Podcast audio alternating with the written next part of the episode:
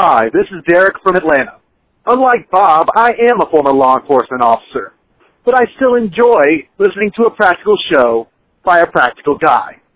You're listening to the Handgun World Podcast. Hey everybody, Wasilla Steve here from Alaska. You know, I listen to five or six podcasts regularly, and one of them is the Handgun World. And why? Because I too am a cancer survivor. And because Bob survived cancer and I survived cancer, Bob got the pleasure of teaching me in two of his classes. And boy, did he ever enjoy that. And I'm not trying to brag or anything, but he taught the best student he has ever had. That being my good friend who attended the classes with me. So here now, a true survivor, a great American, and hands down, one of the best instructors I know, Bob Mayne.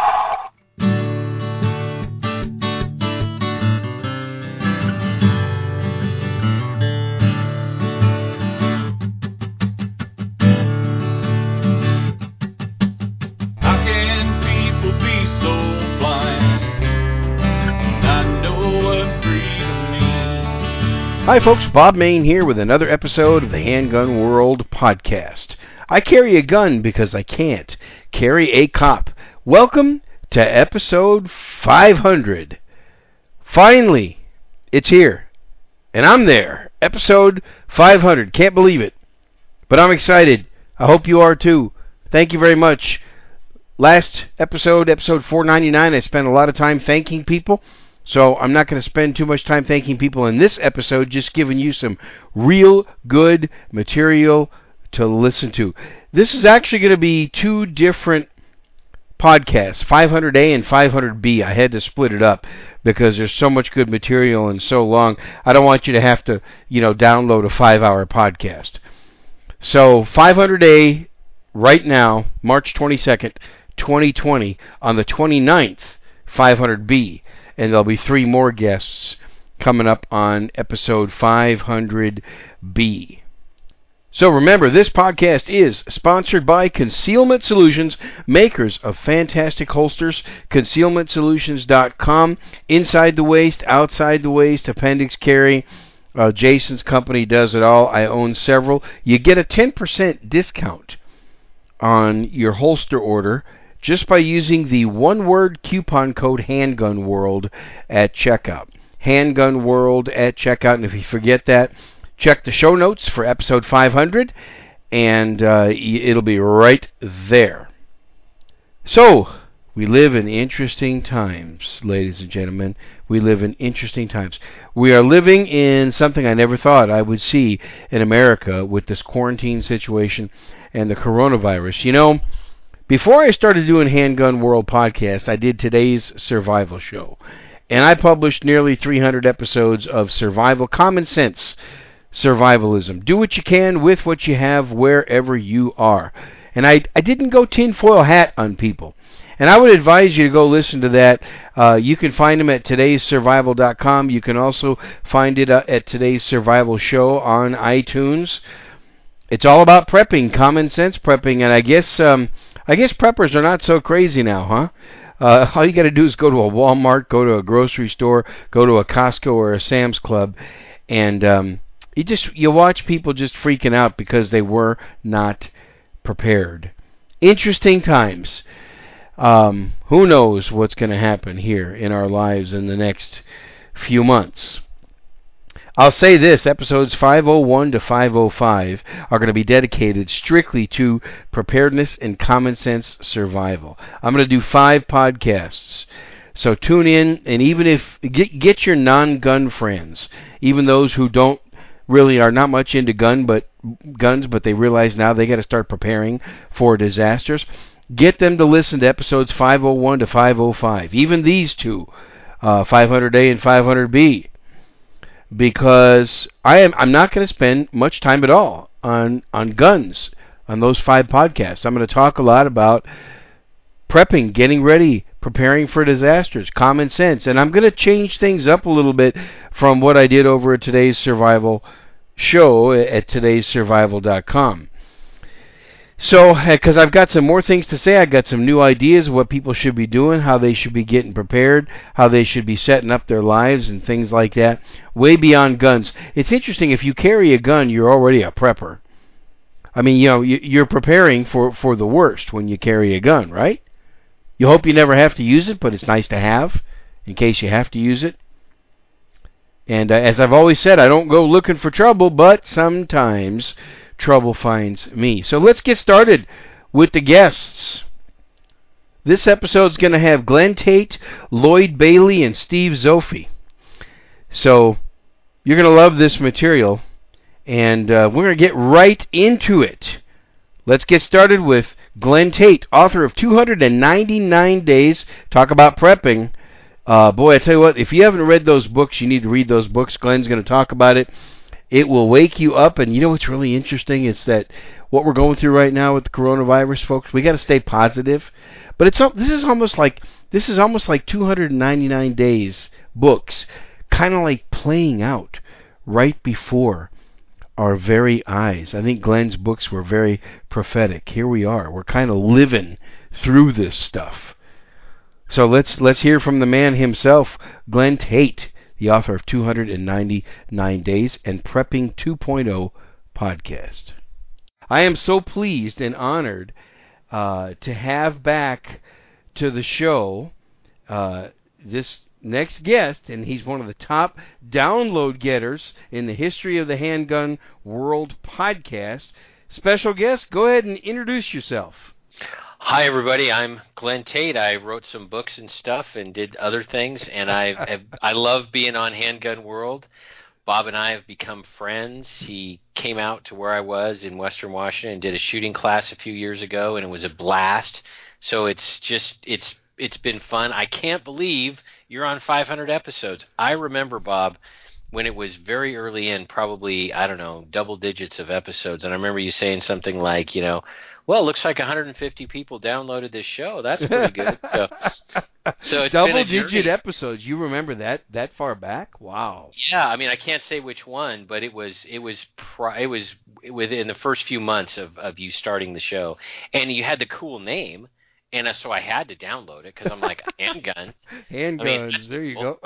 I'm for handguns. Heck there yeah, let's go. hear more. Let's learn about this. That's right. So yeah, that was great. Yeah, well, congratulations on on 500 episodes. That is a testament in the podcasting world. That is hard to do. You know, I'm not going to complain, but everyone out there should know how much work it takes to do a podcast, and Bob has done all that work 500 times. yeah, so that's, that's exactly right. That yeah, and, and, welcome back to the show, Glenn. Thank you. And you know, um, I think it was like about 20 I think it was 2015 or 2016 when I was out there in Washington with yeah. uh, with Ben Branam, and we uh, we taught a class out there. It was actually we did it twice, if you remember.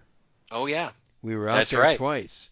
And yeah. uh, wow, double digit episodes. Yeah, and I remember, I think I remember saying, "Hey, I got like 150 or 160 downloads for the episode," and um, you know, for people who might not know, now I've had a total, a grand total, in about the 10 years I've been doing this show, over 5 million downloads. Yeah, that's awesome. Congratulations. Yeah, thank that you. Is... And I don't like to brag. People know I'm a, I'm a humble guy, but but people do need to know the statistics. So 500 episodes, over 5 million downloads, and uh, you know, Glenn, I invited you back for episode 500 because I went through my statistics, and it was it was kind of hard to do. I went through the podcast statistics, and I picked the top six or seven uh, guests that got that generated the most downloads, and you were one of them. Oh, very cool. Thank you. That's that's an honor. I'm glad that that a lot of people gotta gotta hear your show, and if they tuned in because of me, that's even better. So very cool, very humbling. well, thank well, yeah, thanks and thanks for contributing. So a lot has changed since you and I talked a couple of years oh, yeah. ago.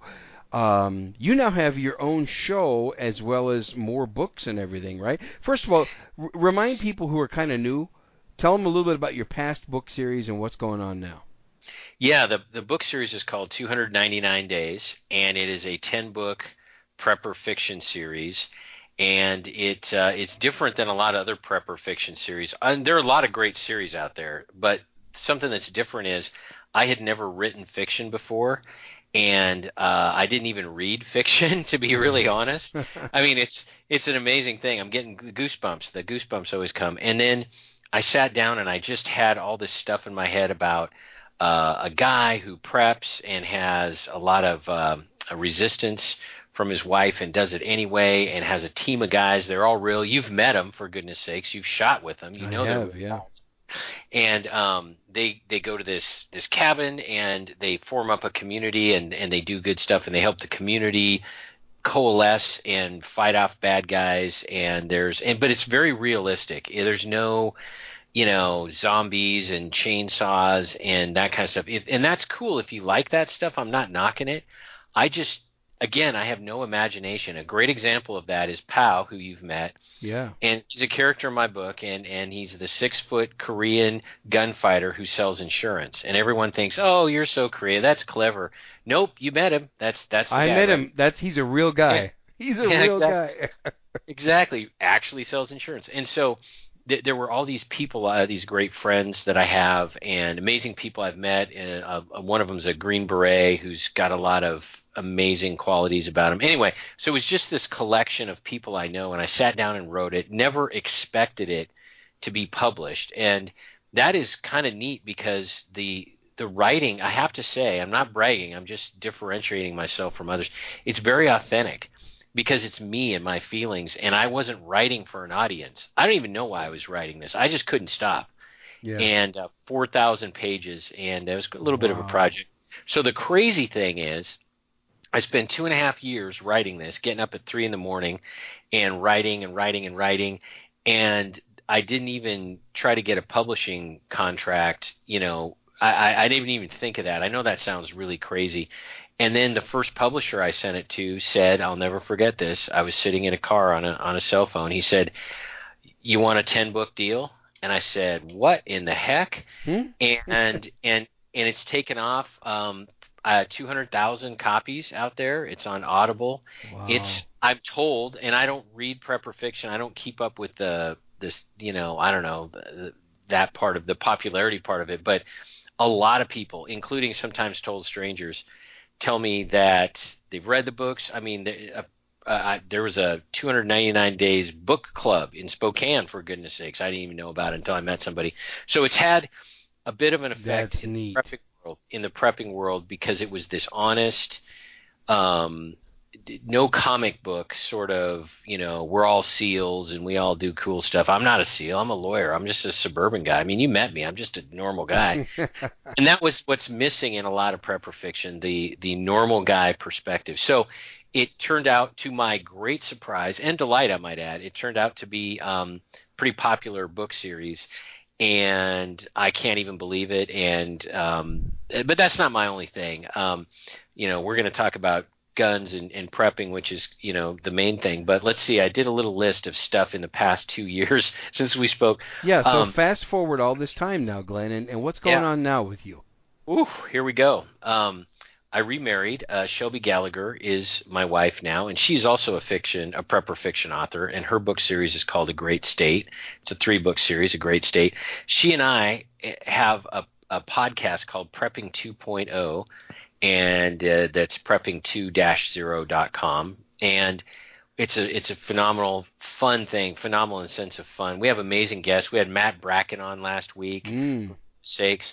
And um, we're gonna have you on, by the way. I'm gonna send you an email. We're gonna have you on as a guest, talk Thank about you. carry and anything else you want to talk about. Thank you. And uh, it's become now it's a syndicated radio show. I mean, what the heck? Um, and and so we do that, and and and the whole idea of prepping 2.0, and and I'll probably get into this when we talk about prepping, is the 2.0 idea, and it goes like this. And you and me are are similar in this. Um, and if and if I'm mischaracterizing you, correct me because I don't want to. But I always describe it as this: It's election night, 2008. We all are sitting there watching in horror as a socialist is elected president. That would be Barack Obama. and we said, "Oh my goodness, I'm going to go tomorrow to Costco and, or Sam's Club or whatever and buy some beans and rice." And that's prepping 1.0, which is I'm going to get some beans and rice, and I'm going to get an AR-15, and and that's prepping 1.0 and everybody ought to do it and i'm not knocking it. I don't mean to sound like yo oh that's a little baby step. No it's a necessary first step and i hope everyone listening has taken it or is going to take it like when they get done listening to this show right they go out Right. and do it Yeah. prep 2.0 and then we developed and we we started you know more food that we were preserving we we were learning more about guns we were getting proficient you know you've talked about you not having any proficiency in handguns and having a big scary experience and then learning and learning and learning and taking a lot of classes and then progressing to the point where you were teaching right Exactly what I did. Yeah. it's the progression and and as you progress you realize you need your your at least your neighborhood. I mean it might be a cul-de-sac it might be a country road it might be you know whatever it might be your extended family but the idea of community and having others and you need people in a prepping setting um you know to among other things just I don't know, do guard duty. I mean, they're 24 hours in a day. You can't do it all on your own. And so the the community idea, and then it, it becomes apparent as you as you progress in prepping that communications, simple radios, um, are very very important. Um, water is important, and and all these things. So that's what prepping 2.0 is. We talk about that, and the other thing is all the the new technology and how prices have come down on a, a lot of items. I guess I'm jumping into the prepping thing, but Yeah, that's okay. that- that's what prepping 2.0 the the podcast is about. But it's really about the guests, the amazing guests that we have, and then we have a, a Patreon after show for Patreons, and we do all kinds of fun stuff. Probably the my favorite one is we have a little segment called Live or Die, and we for Patreons we put a picture up of somebody that we pick at random, and then we ask people in a collapse if they're going to live or die, and the answers are absolutely Oh hilarious. and- wow, I got to participate in that. thought provoking too. the the things that Patreons come up with, the questions they ask our guests, and then the live or die stuff, they they really make the after show. Anyway, so then I have a radio show. I mean, goodness sakes, I didn't see that coming. No. Um, KHNC in Denver and 1360khnc.com. I have a Friday show and it's all archived and you can listen to it on the prepping2-0.com website. It's Glenn Tate's KHNC show, something like that is the tab. More books are coming. Um, Shelby Really? and- yeah, yeah, and they're not 299 days books. Um, uh, Shelby and I realized um, that food preservation was this whole system. It's like how you select food, how you s- preserve it, how you store it, how you inventory it, different kinds of foods, everything from MREs to gardening, um, and everything in between, and then how you cook it, you know, on grid and off grid. It was like the food element of your preps, right? From start, from the thought in your mind to actually cleaning the dishes, right? Cool. And so we came up. We're going to do that book, nonfiction book. Um, not sure when it's coming out. We're going to be writing it in the spring and summer of this year, 2020. Um, and it's called. It's going to be called Food Preps 2.0, and that's the whole idea, start to finish. Because people, you know, we learned by experience, and you're probably in the same boat on this. It's like you learn um, vacuum sealing, you learn not to put too much in the bag, you learn, you know, this and that, and an oxygen absorber and then we've come up with this inventorying system. There's this cool app out there called Sortly, by the way, and all these things we've learned over 10 years, we we're going to write down and and let people gain from our experience because it's pretty critical. Um, obviously now, um, this coronavirus thing is pretty serious. I I wasn't going to say much because I didn't want to be his. I didn't want to be wrong. I mean, I didn't have the information, so I've been. But as of today, actually, kind of a, a dam has broken in my mind about the seriousness of this event based on people that I have all these interesting friends all over the place that have interesting access to very interesting information. So anyway, um, but anyway, that's the Food Preps 2.0 book that'll be coming out. So um, that's been great. It's such a blast every week to do a show with Shelby and then to do a, a book with her. And then the last thing, I know it's kind of long-winded, but geez, there's been a lot going on in the yeah, past. Yeah, there has been. There has been. is PAM Radio, P-A-M, and uh, that's Prepper Amateur Radio, and it's a set of free, free set of flashcards that are, you know, it's a phone app, and it asks you a question, you know, what's better for long distance uh, VHF or UHF, and then you flip the card and it tells you the answer. And have, the the purpose of this was number one. I thought ham radio was this big hill to climb and it was like impossible. I'm no good at math. That's why I'm a lawyer, right? I mean, Yeah. that's why people go into law because they're no good at math, and I, I didn't. I wasn't even interested in radios, to be quite honest. I mean, it was like, oh, geez, I understand how important it is. I better learn this. That's what it was. I better learn this.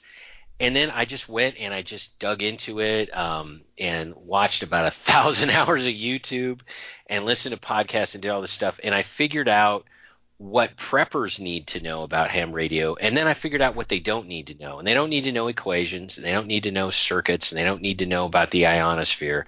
They need to know how to talk, you know, with their neighborhood group or their team or whatever it is.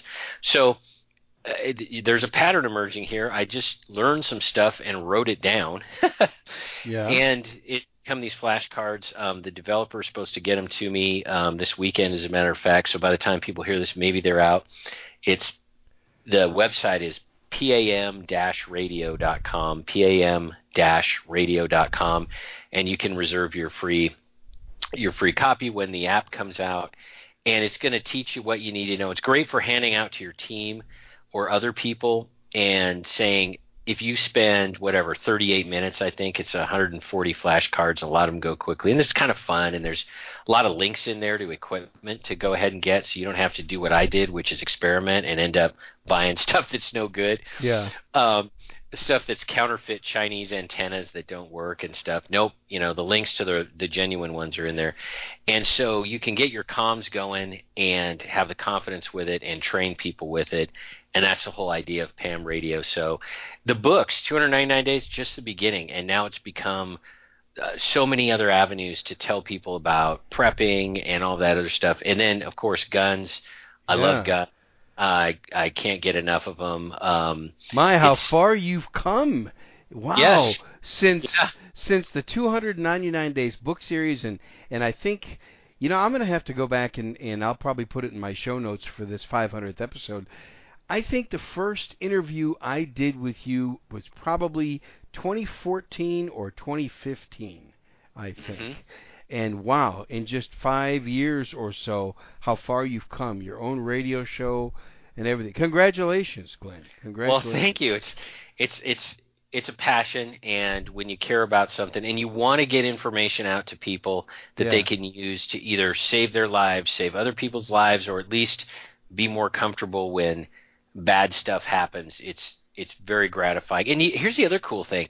I get to meet all kinds of cool people all over the country, really all over the world, you know, and you're one of them, right? I mean, I get 'em- and, and I talked to you about this the first time I came on your show. I said, I remember listening to your show all the time, and then I'm talking to you, right? And it's your voice, but it's like not coming through, you know, the iTunes, right? It's coming through the phone or whatever. The, the phone or And Skype or whatever, yeah. Yeah, that's the best thing is all the amazing people I've met, and and that's been great. So a lot has happened, and it's been it's been a great ride, and I feel really, I don't know, so much better off um, than I was ten years ago. You know, prepping wise, and, and in a variety of other aspects. So it's been a good ten years. A lot of work, kind of like producing Oh, yeah. 500, 500 episodes of a podcast, right? It's a lot of work. Oh, people been don't realize how much work that is. They just don't realize it. Uh, you know, for every hour that I do on this podcast, it probably takes about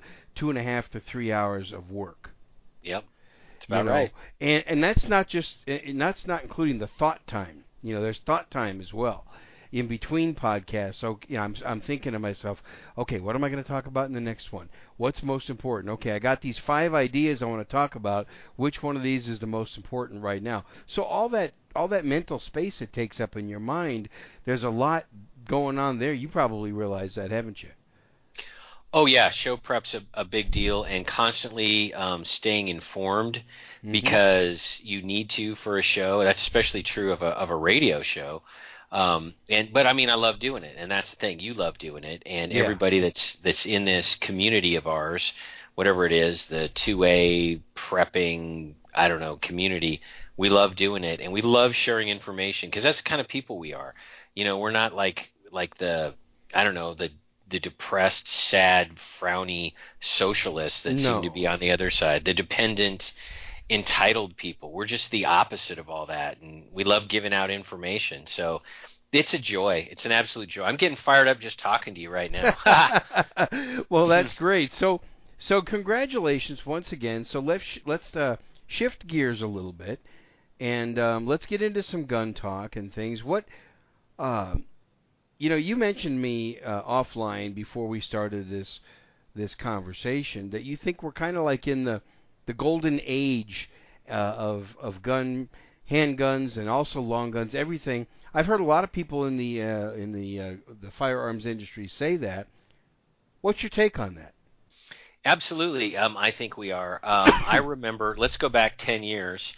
Uh, ten years ago, if you wanted to carry a concealed pistol, the world was a different place. First of all, there were a bunch of states ten years ago that didn't allow it. Number That's one, right. and that's been a good change. There were, I, I don't know we- I, if there were any states ten years ago that were constitutional carry, maybe Alaska or something like that. But now there's several constitutional carry states, which is great.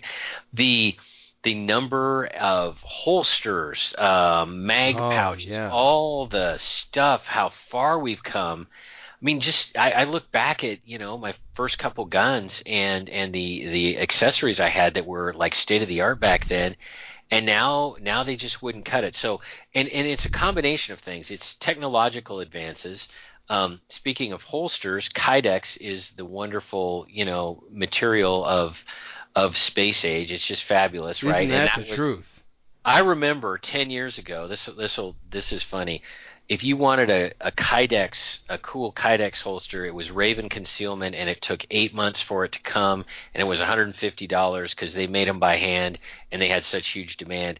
And now you can get cool Kydex holsters all over the place. Um, but guns in particular, um, the technology, and I don't know if it's like brand new technology. It's not like they have, you know, cartridges that are powered with bubble gum or something like that. I mean, it's, it, the physics haven't changed, but think of all the cool concealed carry guns. Every gun manufacturer has a number of mind-blowingly awesome handguns. I don't know of any bad handguns out there, and I don't think you could say that 10 years ago. And I'm not going to get into brands. and Well, you're right. brands. Yeah, yeah. You couldn't say that ten years ago. And in fact, you know, it's, I'm, I'm glad you brought up ten years ago because it was about ten years ago when I started this podcast. It was the summer of 2009. Uh, oh wow, I can't even do simple math. That's more than ten years ago.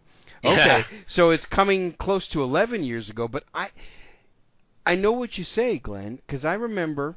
I remember. You're right. Raven concealment was like that was the hottest, greatest holster, and the waiting time was was insane. And I'm not trying to, you know, diminish the people at Raven Concealment. I'm just saying they that's the way it was, and the technology was not even close to what it is just 11 short years later. Oh, exactly. You know, and here's something and uh, else. It's not just the technology, but it's all gun manufacturers because it's so competitive. Because why? Because everybody and their dog is carrying concealed now. The number Yeah. of people carrying concealed, I don't have statistics, but I know it's multiples, double, triple. I'll I'll just Oh, say yeah. something crazy like that of more people. So all the gun manufacturers have to put on their A game. And let's pick on Glock for a moment. I'm a Glock guy, love Glocks. So am I. Um, but ten years ago, you know, there was there were like I don't know whatever uh, one or two models of Glocks in quite a few calibers. They were all double stack magazines. Now, now look at this Glock single stack. I carry a 43X and absolutely love it. I have the Mhm. Shield Arms 15 round magazines that are flush. oh, I'm even though- jealous. Glock made them at 10, and aftermarket Shield uh, made them at 15, and I've function tested it, and it works great. Highly recommended.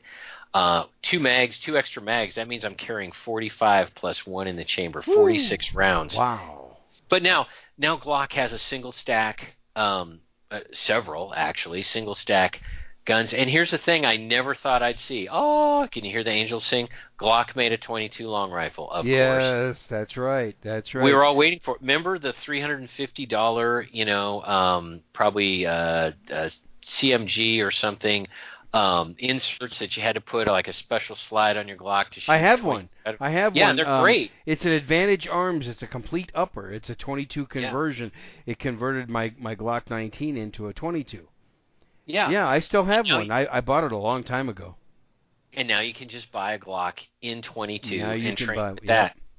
And think about ammunition, especially defensive ammunition. Oh yeah. Um, huge advan- uh, advances. I mean, you know, boy, I'll tell you what. ten years ago, 380 auto, it's like getting, you know, it's like a bee sting. You're like, ouch, did you just shoot me? I can't really tell.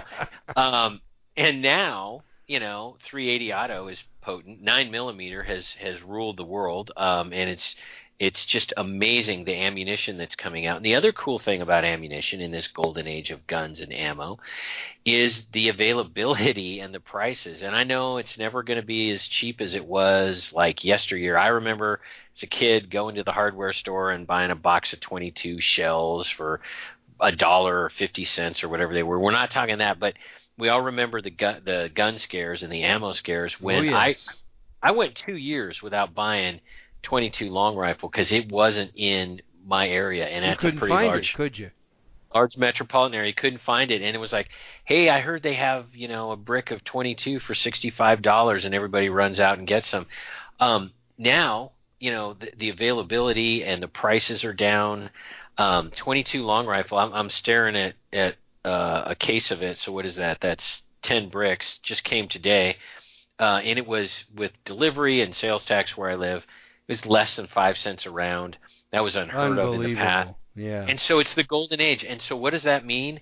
Number one, enjoy it and and and be thankful and utilize the new technology and all the cool selection. And prices have not gone up on guns, and No, in a lot of ways not. Come down a little bit, and they've come down on ammunition from the Sandy Hook scares. So there's that. But the other um, the other cool thing about ammunition, um, I lost my train of thought. Oh no, the get it now. I mean, and don't go nuts. Stock don't go now. into debt. Yeah, we, we we had this conversation on one of the shows when I was on your show. Um, don't go into debt or anything, and certainly don't break laws and get like you know don't soft shotguns and do dumb things like that because you don't need to. Get a TAC 14, boom, Yes. right? Or a- or right. a Shockwave. There's a great example. I just Mossberg Shockwave, yes. Of technology slash prices. I mean, a, a TAC 14, I'm a big fan, and Shockwaves are great too. TAC 14 is what 350 bucks, maybe 300 bucks now, and you would have you would have drooled over that thing 10 years ago and thought, oh my goodness, you would have needed a tax stamp. It was illegal in most states because it was a quote short-barreled shotgun. Blah blah blah blah blah. All this stuff. We've come so far. Oh, that's another thing. Pistol braces. And not oh having to get yeah, that's right. an SBR, yeah, an SBR uh, stamp. Now, you know, the pistol braces have made pistols pretty awesome. I'll leave it at that. And um, so there, this is the time. I mean, stock up now, and this isn't like, you know, go freak out or anything. But doggone it, ammunition will never be cheaper than it is now. Guns will never be cheaper and more available than they are now. They don't spoil. It's not like you're buying, you know, a gallon of milk, right? I mean, Right. it's not, and they don't take up a lot of space, and mice don't eat it, right? And so you got a million reasons to have this stuff. It could come in pretty doggone handy if stuff breaks down. So it's a golden age, and and I I look at like the threats and and the uh, to this country and the bad things that can happen, and and won't go into that because I mean everybody knows what I'm talking about, and yet so there's kind of badness, scariness on the horizon. However, um, we are provided. I think God has a hand in it. Well, I think God controls the universe. I shouldn't just say He has a hand in it. But anyway, we we've been put in this position where those who want to prepare, those who want to be armed, those who want to be trained and well supplied, it's never been easier. It's never been cheaper. It never has do- been easier. That's right. Never been easier or cheaper.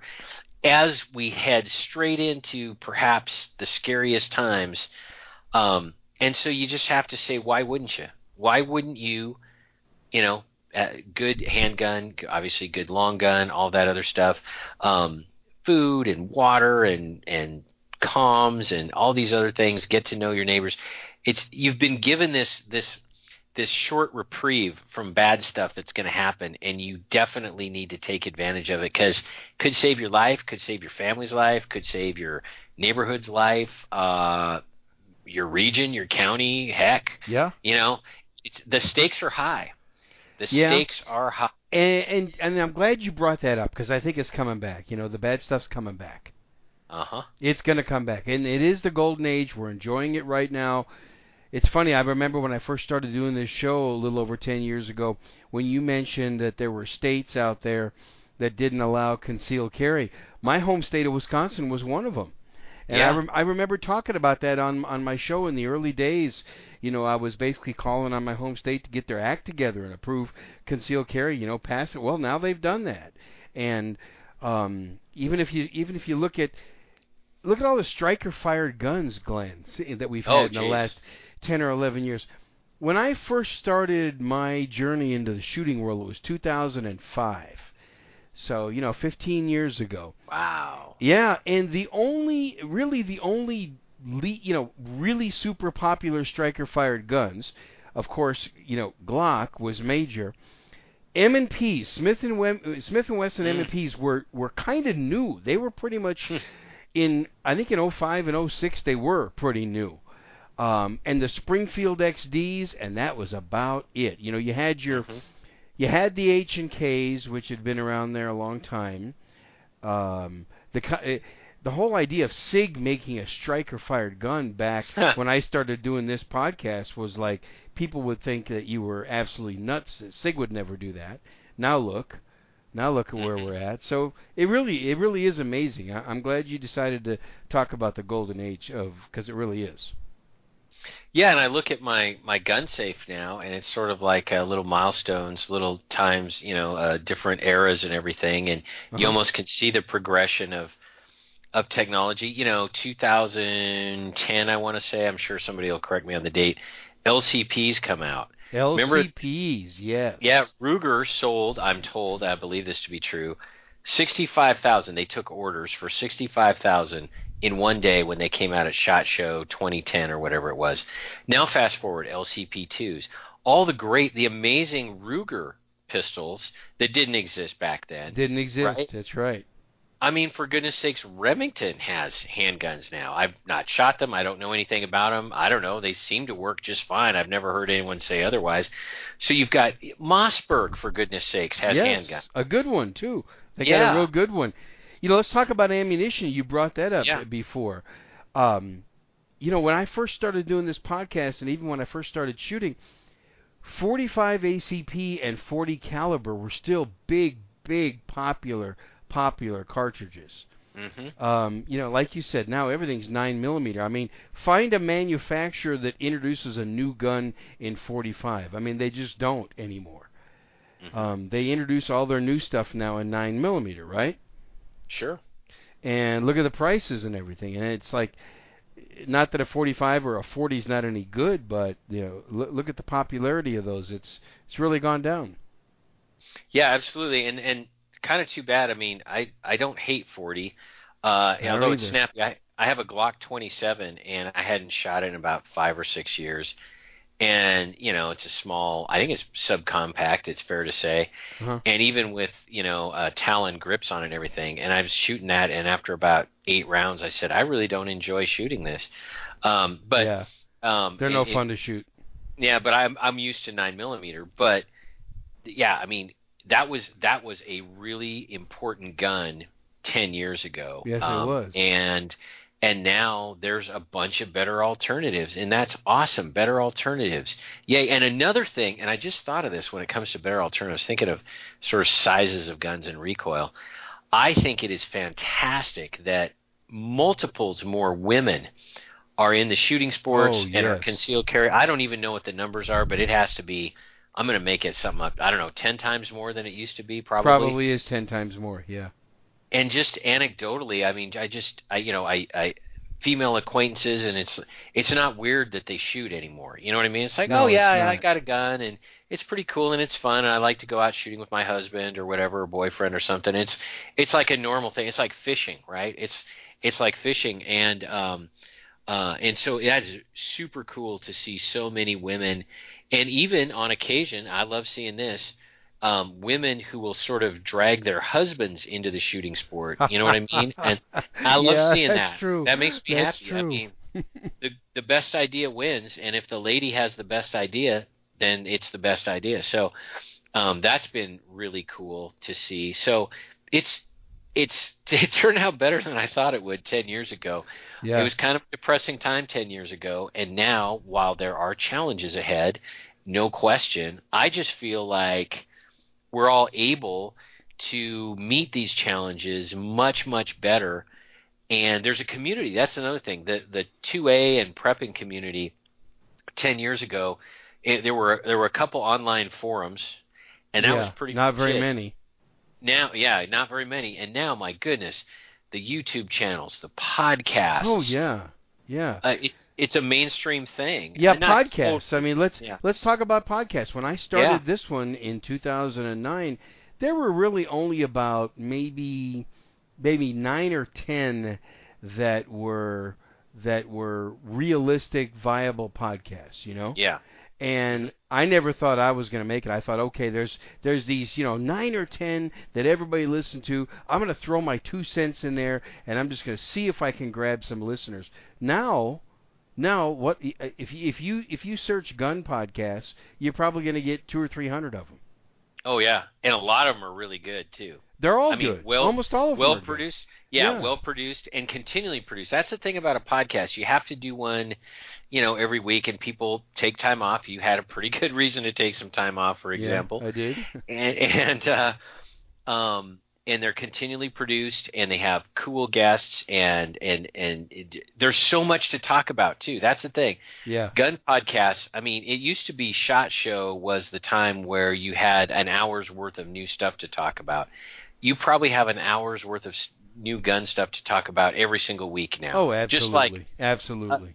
pick any week at random there's going to be some amazing release of something cool um, and yeah the podcasts have taken off and so we can learn stuff I, I tell people i have a master's degree from the university of youtube right and I've learned That's so good. much. I didn't know anything about electricity. Now I can almost keep up in a conversation about it. I mean, um, so many things uh, you can learn on there, and and and yeah, YouTube existed ten years ago. I don't know. I have I don't have the statistics, but I bet you the kind of YouTube um, uh, episodes or whatever that that you and I and everyone listening would be interested in have probably gone up, you know, a hundredfold Oh, sure. Yeah. the past Yeah, years. there's probably absolutely. I would say a, a a multiple of a hundred. Yes, absolutely.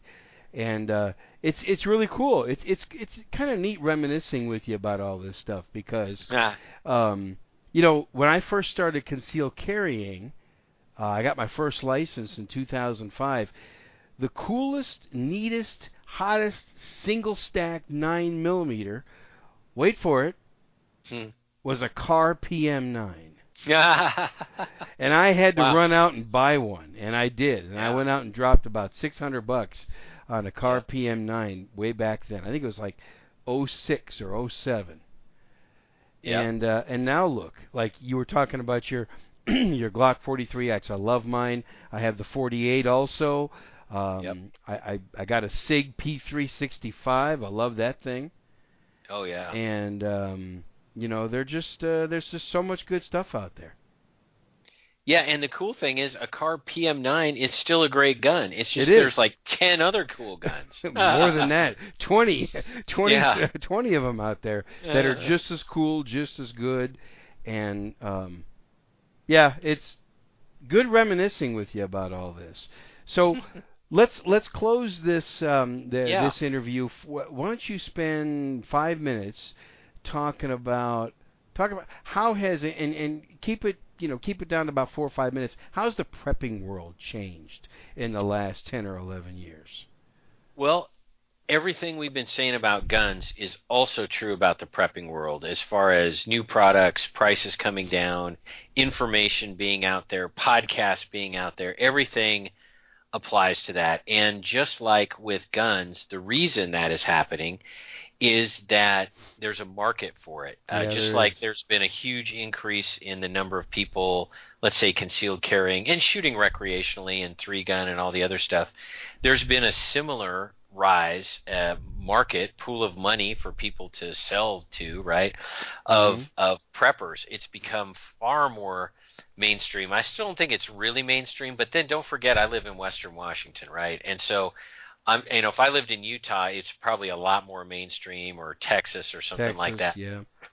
but um, so my my thing's a little skewed. And by the way, now that uh, Shelby and I are married, we live in very very rural uh, Washington State, and it's not Olympia anymore. Thank goodness that town is just it's it's an Antifa garbage hole right now. oh, but anyway, goodness, I, yeah. I digress. But as far as what's changed, a lot of the same trends. I think the as with guns, I think the gun trends and the prepping trends. It's not a coincidence that they have moved in exactly the same direction at exactly the same speed because often they're the same people, right? I mean, Yes. preppers, gun owners are are often the same people, and so, boy, uh, what's changed? Um, I think communications. I will just mention the the uh, invention, the propagation, no pun intended, of of uh, Baofeng radios has been a great thing. There's a ton of other great radios, um, but you know you can get a 10 pack of these things for 196 dollars on Amazon. It comes to Wow. your and and they work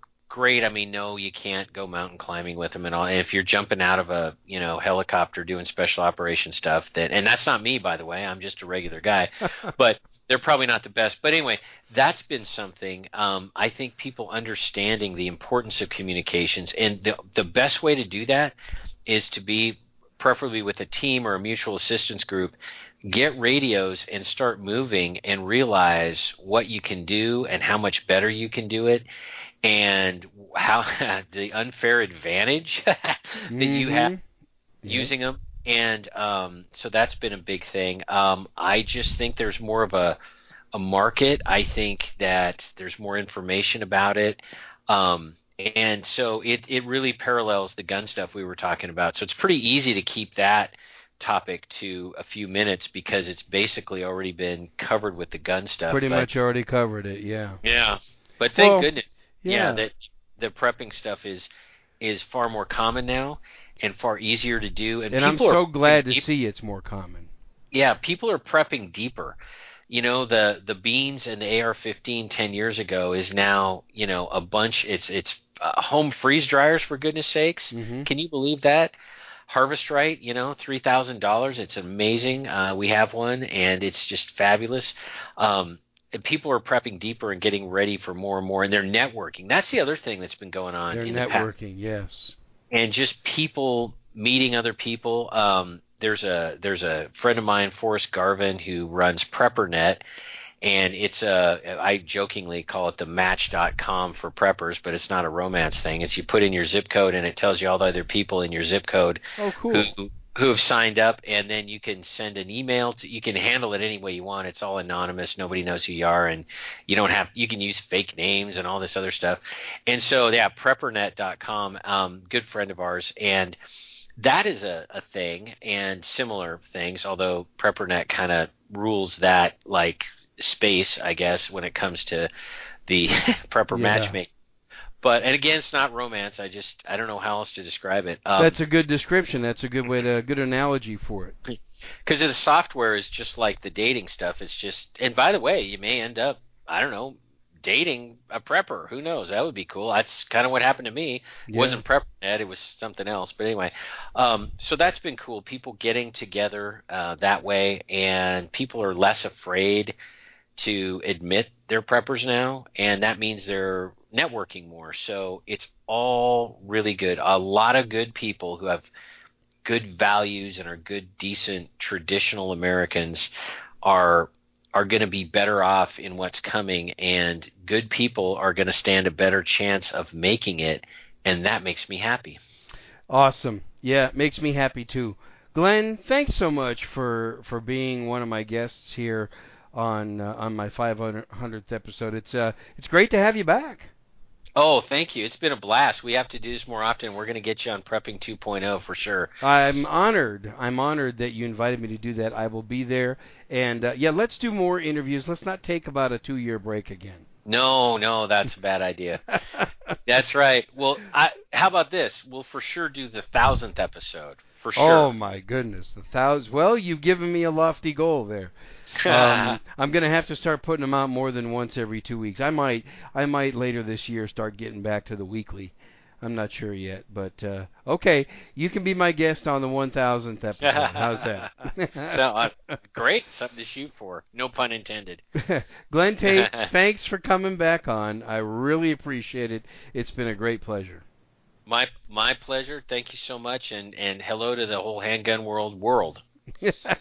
Have a good one. Well, many thanks, Glenn. That's some Really awesome stuff there. I appreciate that. Start reading the book series 299 Days if you have not. And there'll be links in the show notes on how to get his books. Uh, just search 299 Days on Amazon. You'll find them. Please use my Amazon store, by the way. If you're going to buy his books on Amazon or anything on Amazon, you help support the Handgun World podcast that way.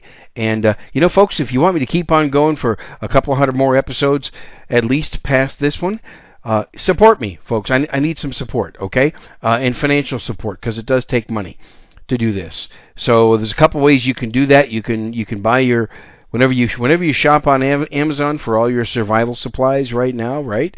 Go to Amazon, uh, go to the Amazon store at handgunworld.com first. Go to handgunworld.com, click the Amazon store, then go ahead and make your purchases and log into your account, your Prime account, whatever it is that you're doing. That'd be one way. The other is joining the Shooters Club. I'm going to put some I'm going to be putting some more videos up on the Shooters Club pretty soon. And uh, and some audio podcasts and things like that. There is over 80 right now. So, you know, for only $8 a month you can you can source and listen and watch while you're quarantined right now some really good instructional videos on shooting, and even we even talk about some good survival, common sense survival and preparedness stuff. Ben Branam and I talked a lot about that in several of the audio podcasts and the video podcasts at shootersclubmembers.com. That's shootersclubmembers.com. Eight dollars a month. You can save if you buy a one-year membership. Seventy-five dollars per year. So for the rest of this episode, I'm just going to play the next two interviews back to back. Steve Zopfi is next, and then Lloyd Bailey finishes out episode 500A. And I, I really think you're going to enjoy him. So I'll have some comments to make after the next two interviews. Enjoy. Well, folks, uh, my next guest, it, it would not be episode 500, and I, and I couldn't do this show unless I had my next guest on, because he was one of the first, if not the first, people that I ever interviewed back when I was a rookie at interviewing people. Let me welcome back to the sh- back to the show, Steve Zopfi. Steve, hey, Bob, how you doing? Thank you. Excellent, Bob. How are you doing? I, I'm great. I'm great. I, I, I want to give a little background to people who are kind of new listeners. Um, Steve and I pretty much kind of uh, kind of started. We were talking about Brian Enos's great book called Practical Shooting Beyond Fundamentals. Uh, I, I got that right, right, Steve? That's correct. Yeah, you got the book Okay. right. And I was going back through my old episodes before we started, and I realized it was like late 2010, about 10 years ago when we started doing this. That sounds about right. Yeah. Unbelievable, unbelievable. And at that time, you yeah, at that time, you were you were heavily into USPSA pistol shooting. I think you're a grandmaster, aren't you? I was two percent points from making Grandmaster when I walked away from it roughly in 2012. Yeah. Okay, okay. And I had a chance to meet you in person. We shot together at a at a blistering hot Double match, double tap championship in uh, in Texas, and it was in Wichita Falls. What a Wichita Falls, and that probably was around 2010 or 2011. Now that you mentioned that, I think yeah. it was And it's funny because I yeah. remember that trip. Yeah, and, and in fact, I mentioned to my wife that I was um, going to be doing this interview with you, and she said, "Oh, that's great. I remember remember Bob very well, and always enjoyed." Um, him and his company, and I remember that night that we all went out for dinner that one time. down That's there. right, So, yeah. So she says to tell you hello too. Well, yeah, that's great. tell, tell her I did too. And you came down with Rick Brenneman, and uh, right? Yeah, you yeah he That's shot that night. Yeah, Yeah, that was yeah. um, and and one of the most distinctly uh, noticeable things that I remembered about you, Steve, is that I was really envious of a awesome STI that you shot, and it was great. Do you still have that? I still have it. Yeah. Oh wow, it was great. Yeah, when I, when I I've mentioned this before. I mean, I've talked about it before in our program. Um, but when I decided to, I'm going to call it take a pause or take a break or whatever from USPSA shooting, I walked away from it early enough before I completely burned out on it to to the point that I can say that if I ever wanted to come back and do this, I could come back and do it. So I kept all my gear and all my race gear and all my guns and everything like that. So I could go back and re-enter USPSA at any given time with with the equipment that I was using. Um, I don't know how competitive it was. Be I really haven't followed, you know, USPSA yeah. in terms of high tech these days, but I'm I'm fairly confident that the gun would still be competitive. I don't know if I would be competitive, but I'm sure the gun would still be. Oh, I'm sure it would come back to you pretty quickly. I'm sure. well, the problem would. is I'm also 10 years older now than I was back then. That so, makes I mean, back then I was pushing 50. Now I'm pushing 60. So yeah, that makes yeah. a difference. Yeah, it does. That makes a huge difference. We're about the same age, and uh, it is a big difference. 10 years when you get to where we are, 10 years makes a big difference. It does, yeah. well, now, um, one of the cool things, one of the cool things is not too long after you and I started interviewing on the Handgun World podcast, you went off and started your own video podcast, which was an awesome show. People might not, well, I hope they remember the Power Factor show. Yeah, it's kind of funny because doing the interviews with you, I think um, Loke who was the producer of Power Factor, picked up on that, and he knew that Rick and I were doing this thing that we called um, IPSC 101, which was kind of like a beginning and free um, yeah. class to USPSA or IPSC shooting. And after hearing the interviews that you and I had done, and um, and the classes that Rick and I were doing, he kind of got the idea for doing Power Factor. And yeah, so and the kind of unique thing about Power Factor in terms of what the niche it kind of filled is I think it was the first you know video oriented um, it was shooting yes. podcast so to speak or podcast whatever they wanted to conveniently call it. Um, and I thought then. it was a cool so, concept. I really thought it was really neat, and uh, and I'm glad it was successful. How many how many episodes did you guys do at Power? I don't know the exact number. I know we did roughly six years worth About six of years, programs. yeah. So it was probably and we were doing you know one every weekend. So if you do the math, um, it was around 360 some give or take interviews. So or Mm, That's episodes. really cool. Yeah. That's Yeah. really cool. Well, I want to ask you some some leading questions, and um, first of all, first of all, let's roll the tape all the way back to 2010, and what kind of an effect do you think that Brian Enos's book has had on the shooting sports today? Um, you know, it's interesting because I'm not sure the new shooters that are coming into, you know, USPSA, IPSC type IDPA shooting really appreciate um, the book um, that I think I did or you and I did back in the day 10 years ago. Yeah. I wouldn't say that it's dated um, at all because the concepts all still apply, but I just don't think they're, you know, uh, with with the advent now of the internet and everything like that, people go off and they look for information in different locations than, than Yeah, they reading do. books. They do. Um, They yeah. do. But, but But- I want people to, to remember it, it's it's called Practical Shooting Beyond Fundamentals by Brian Enos, and uh, it's a fantastic book still today. I think. It is, but but one of the challenges I think I told you, and, and the reason that we kind of did the series that we did, is that it literally took me five times reading that book cover to cover to really begin to get what Brian was talking about. I remember you Yeah, said that. I think the first three times I read it, it's kind of like I have no clue what he's talking about. And around the third time, it's like, okay, I think I'm beginning to get it. And the fourth is like, I might be understanding it. And the fifth time was, okay, I got it. I got it. But yeah. it's it was not really it, the way it was written, and a lot of it gets into the mental side of things, and and that's kind of a difficult subject for a lot of people to comprehend. Um, but yeah, it it really kind of looked at shooting from a different angle than I think most people were comfortable with. I mean, those, most people I think are just looking for, okay, well, how do I shoot? You know, you line the sights, pull the trigger, it goes bang, and that's shooting. But A lot more Brian looked at it from a exactly looked at it from a different angle, from the mental set, side of things, and that to me was really I, I then began to really understood about how powerful that part was. And then once I started understanding that, I realized that was the place to start exploring, um, you know, to go to the next step beyond. yeah, no pun Um, intended. right, right, exactly. Yeah. Well, that's great. So I got to ask you this question: Do you miss pistol shooting? um, honestly, no. No. Okay. All right.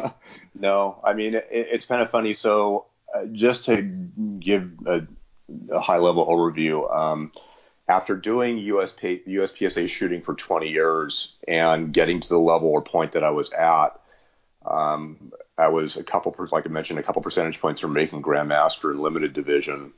And it was literally, I mean, I was shooting club matches every single weekend except for one weekend a month. I was at the range frequently practicing, Mhm. and I was on the um, the Northwest section um, board, um, serving as a secretary for that. So, that, and what that basically was is coordinating the shoots for the different various clubs and activities and whatnot. Um, I acted as the range master for a large um, shoot here, uh, basically a section championship, if you will, within the section or our section.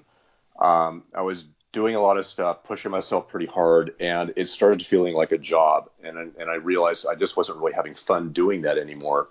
And I and I just thought, you know, if I continue doing this, I'm going to get to the point that I'm just going to hate it. So I decided to walk away from it and thought, well, I want to do something continuing still in shooting, and decided to go back to sort of my roots was which was shotgun shooting, um, and that's the direction I took off in. And I can tell you that I'm, I'm, and that's been now what eight years ago. Eight years. yeah. Um, and I have had so much fun doing that, and it's kind of a new learning experience all over again. I remember, you know, the, the 20 years that it took me to figure out competitive pistol shooting.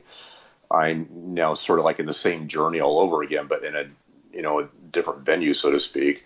Um, so it's a, a learning thing all over, and I'm really having fun with doing that. Um, Good. And, and, Glad to and hear it. really, and and the thing is, is that again, it starts becoming all mental. It's just kind of like the whole entire thing with with you know pistol shooting is that with shotgun shooting it's even more mental than pistol shooting. But the trick there is is to n- not think while you're shooting, Mhm. but analyze everything before shooting, and and it's very tricky to do that. Um, for a lot of people, they don't analyze the part of up until shooting. Um, and I think that's part of part of what I can use that or tap that part and excel at what I'm doing right now. But the trick then is to um, to not be thinking while you're shooting because if you're thinking while you're shooting, then your mind starts getting in the way of letting the subconscious run. This is Yeah. starting to sound a lot like the Brian Enos discussions we were having, but at it is.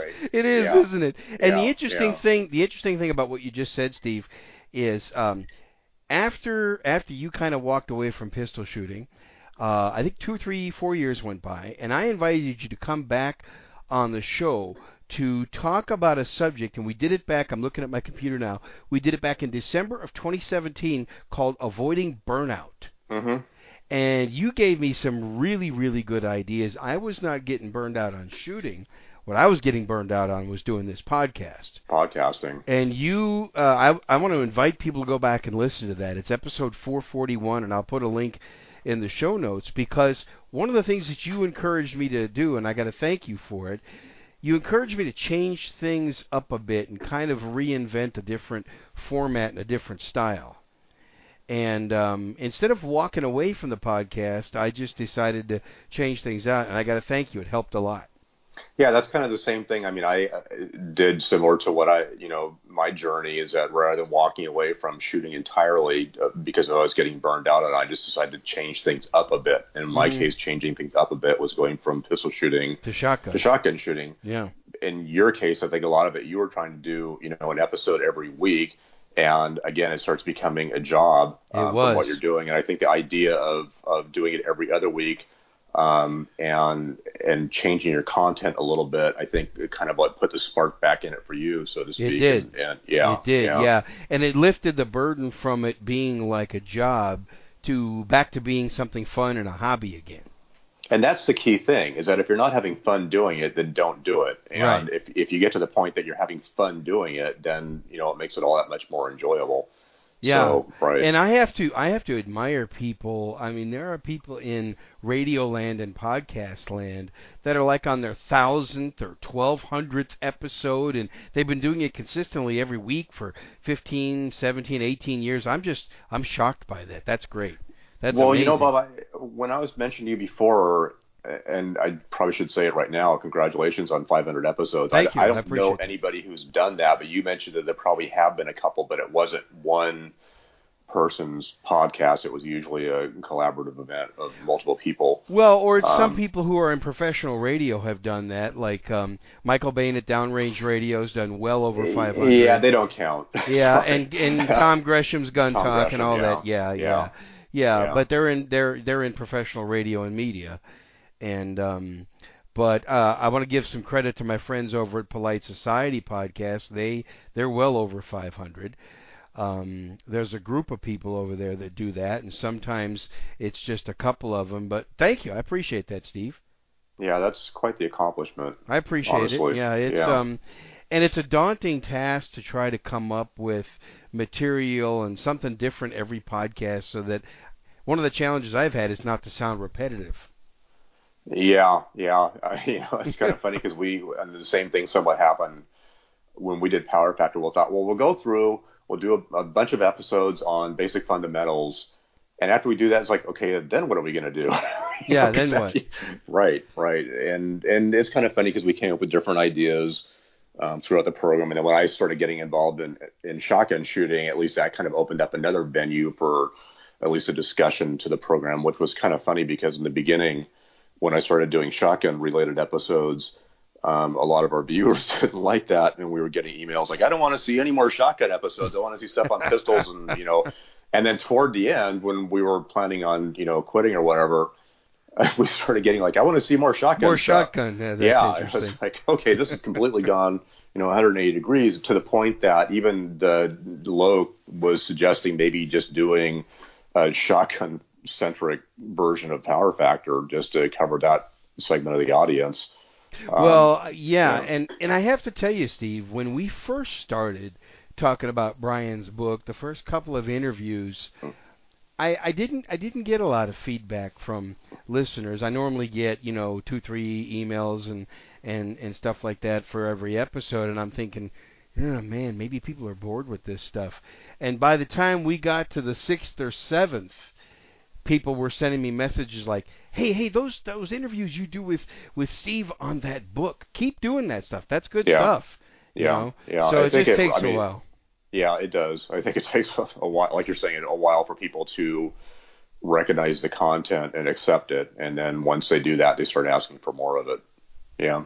So, what advice would you give to people that have been around the shooting sports as long as you, or just been around shooting that that might be getting a little burned out? Let's go back and and relive episode 44 uh, 441 a little bit.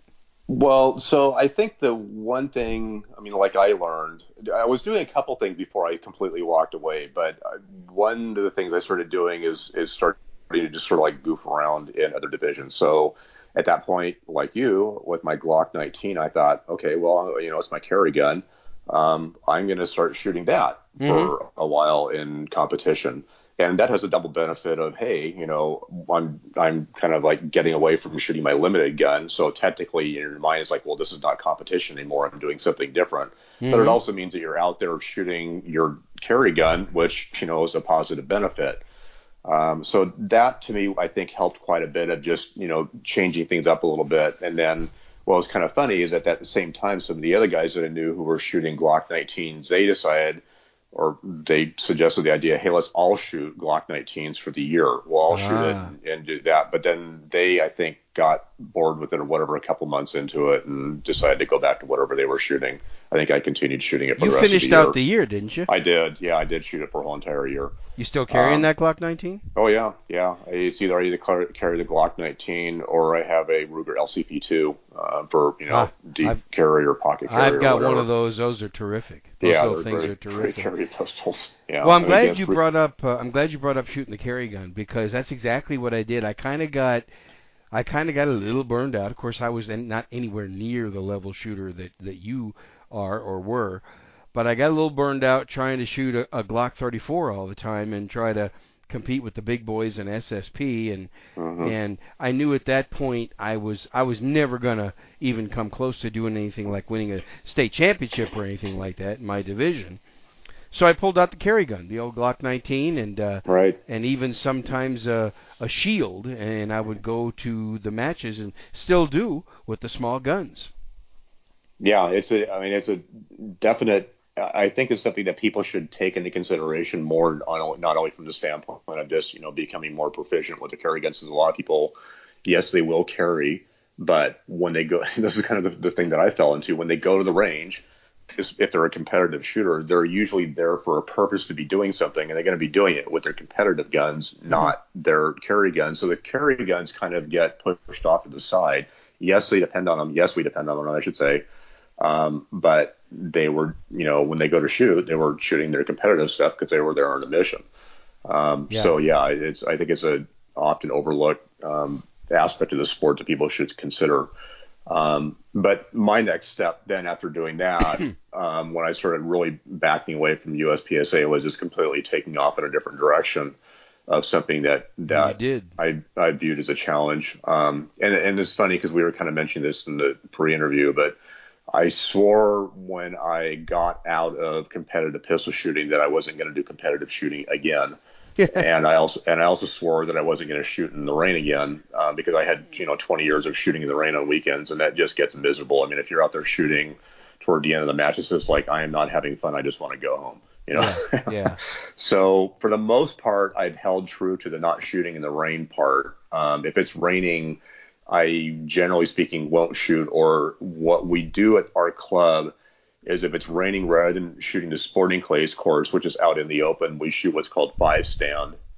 And I won't go into the details of that, but the Okay. shooting positions have a cover over them, so you're not completely getting soaked. Um, but what I decided to do is rather than than shooting my nice Beretta, um, I last year went out and got a an expensive um, CZ over under in 20 gauge. Oh, cool. Um, yeah, which because it was kind of a multi-purpose gun. The intent was I can use it in the rain and not feel about it, feel bad about it. Um, I can use it for travel. So if something happened to the gun, it got lost, it got stolen, it got damaged or whatever, I'm not damaging my Beretta. And it's also it's 20 gauge, so it's fairly light. If I ever wanted to go bird hunting with it or whatever, I could do that. So that was my solution to not shooting in the rain. The not shooting competitively, I, for the most part, have held true to that. Um, I at the gun club that I belong to, I am now in charge of managing or one of the co-managers of the whole entire sporting clays course, and that includes setting up the um, the whole entire competitive course um, monthly for our what's called our monthly registered shoot.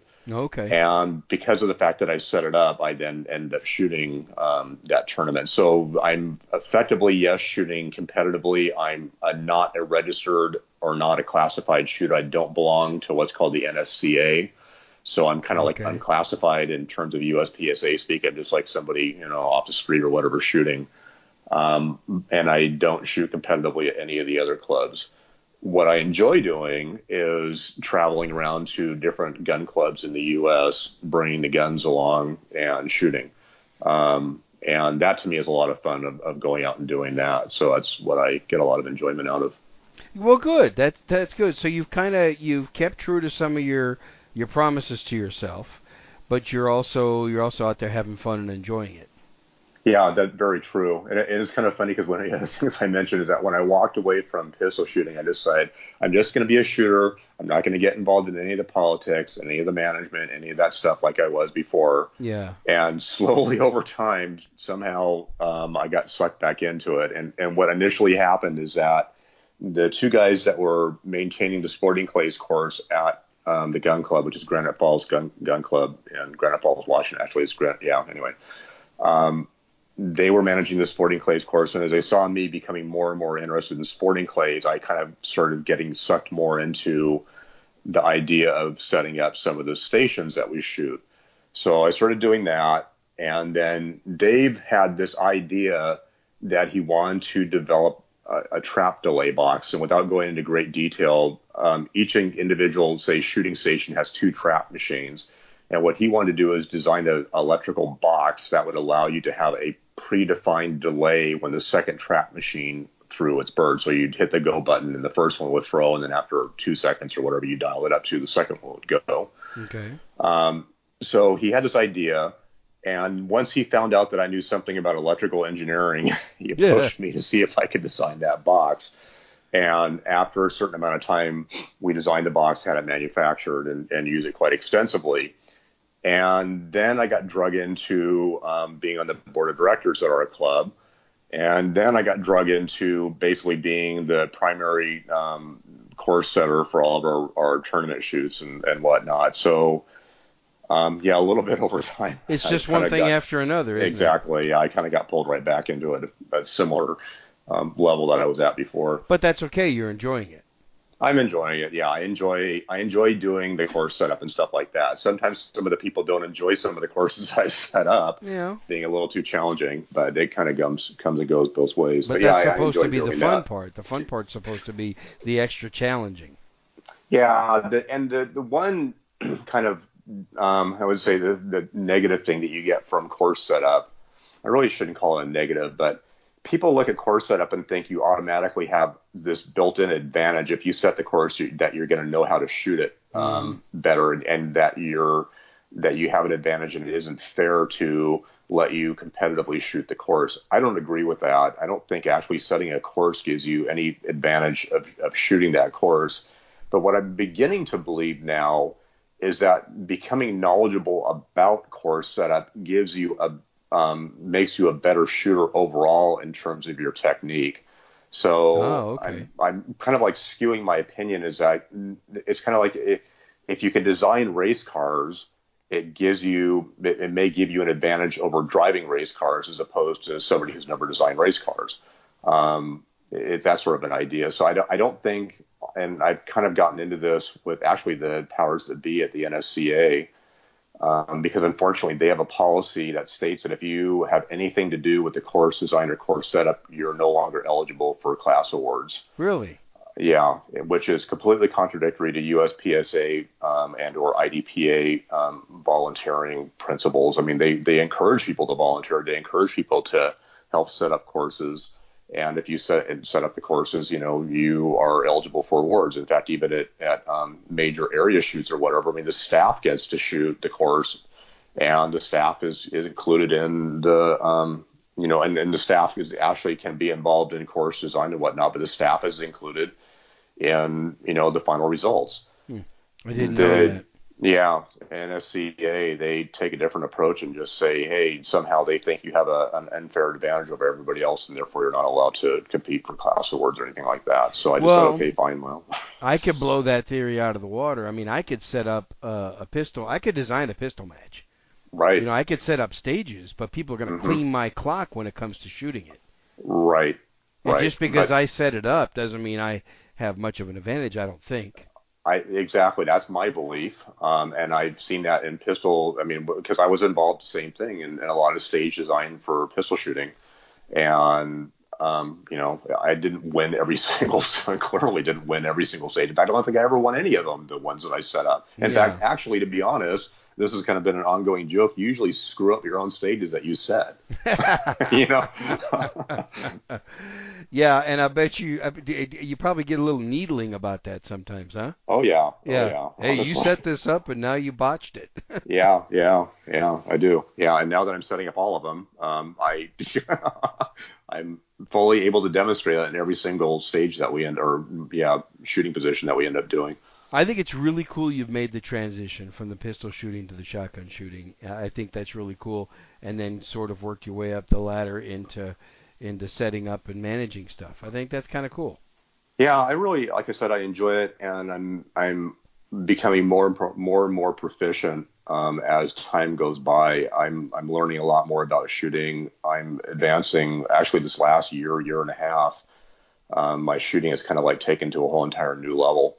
Um, I can't really explain why. I think it might have to do with just because after a while, your mind starts, I'm going to call it banking images or banking scenarios, and it goes into something and it sees it and it goes, oh yeah, I've done this before, and this is what I did. Mhm, So yeah. you kind of have that the whole entire thing that you can pull back on.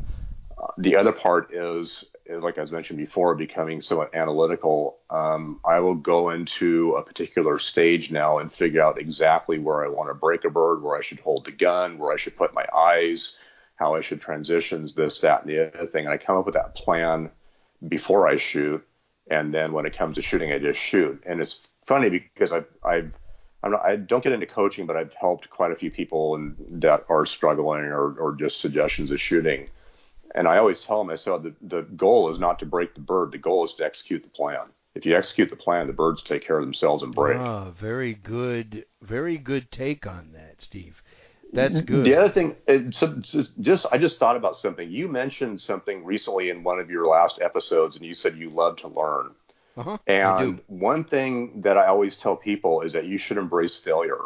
Yes, because you fa- should. failure means that basically you've identified a weakness in your game and it's an opportunity for you to you know learn how to you know circumvent that, that failure and become a better shooter and it's kind of funny this is this was absolutely i mean to me amazing so i was i was out walking our dogs here about a i don't know half a year ago or whatever and Yeah. bumped bumped into some kids probably like 10 years old and I don't know how I got into it, but I was somehow discussed. You know, they were talking about something, and, and I mentioned failure, and I said, you know, failure is not a bad thing. Failure is a good thing. And this kid comes back and he goes, you know what fail stands for, don't you? And I was like, Uh-oh. no, what? And he goes, first attempt in learning. I was like, oh my Ooh, god, he said yeah. that? yes. Oh, And I was like, oh, okay, God bless him. for That's 10 years old, I was out playing baseball or something like that, or doing what kids do, you know, out riding bicycles. And these kids are, I mean, it's like, wow.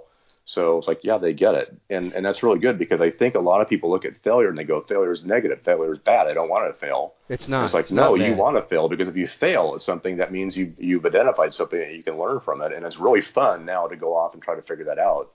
Yeah, I'm it. glad you brought that up. I've always been a big believer that pain is a great teacher. Uh, yeah, in some cases it can be. You know, pain that, Yeah, and and I'm yeah. talking about. I'm not talking about physical pain. Right. Well, well, maybe in some cases, but Yeah, I'm also talking about the pain of failure, the pain in the pain in in in what you feel when you fail. Right. It right. it can be a good teacher if you embrace it that way.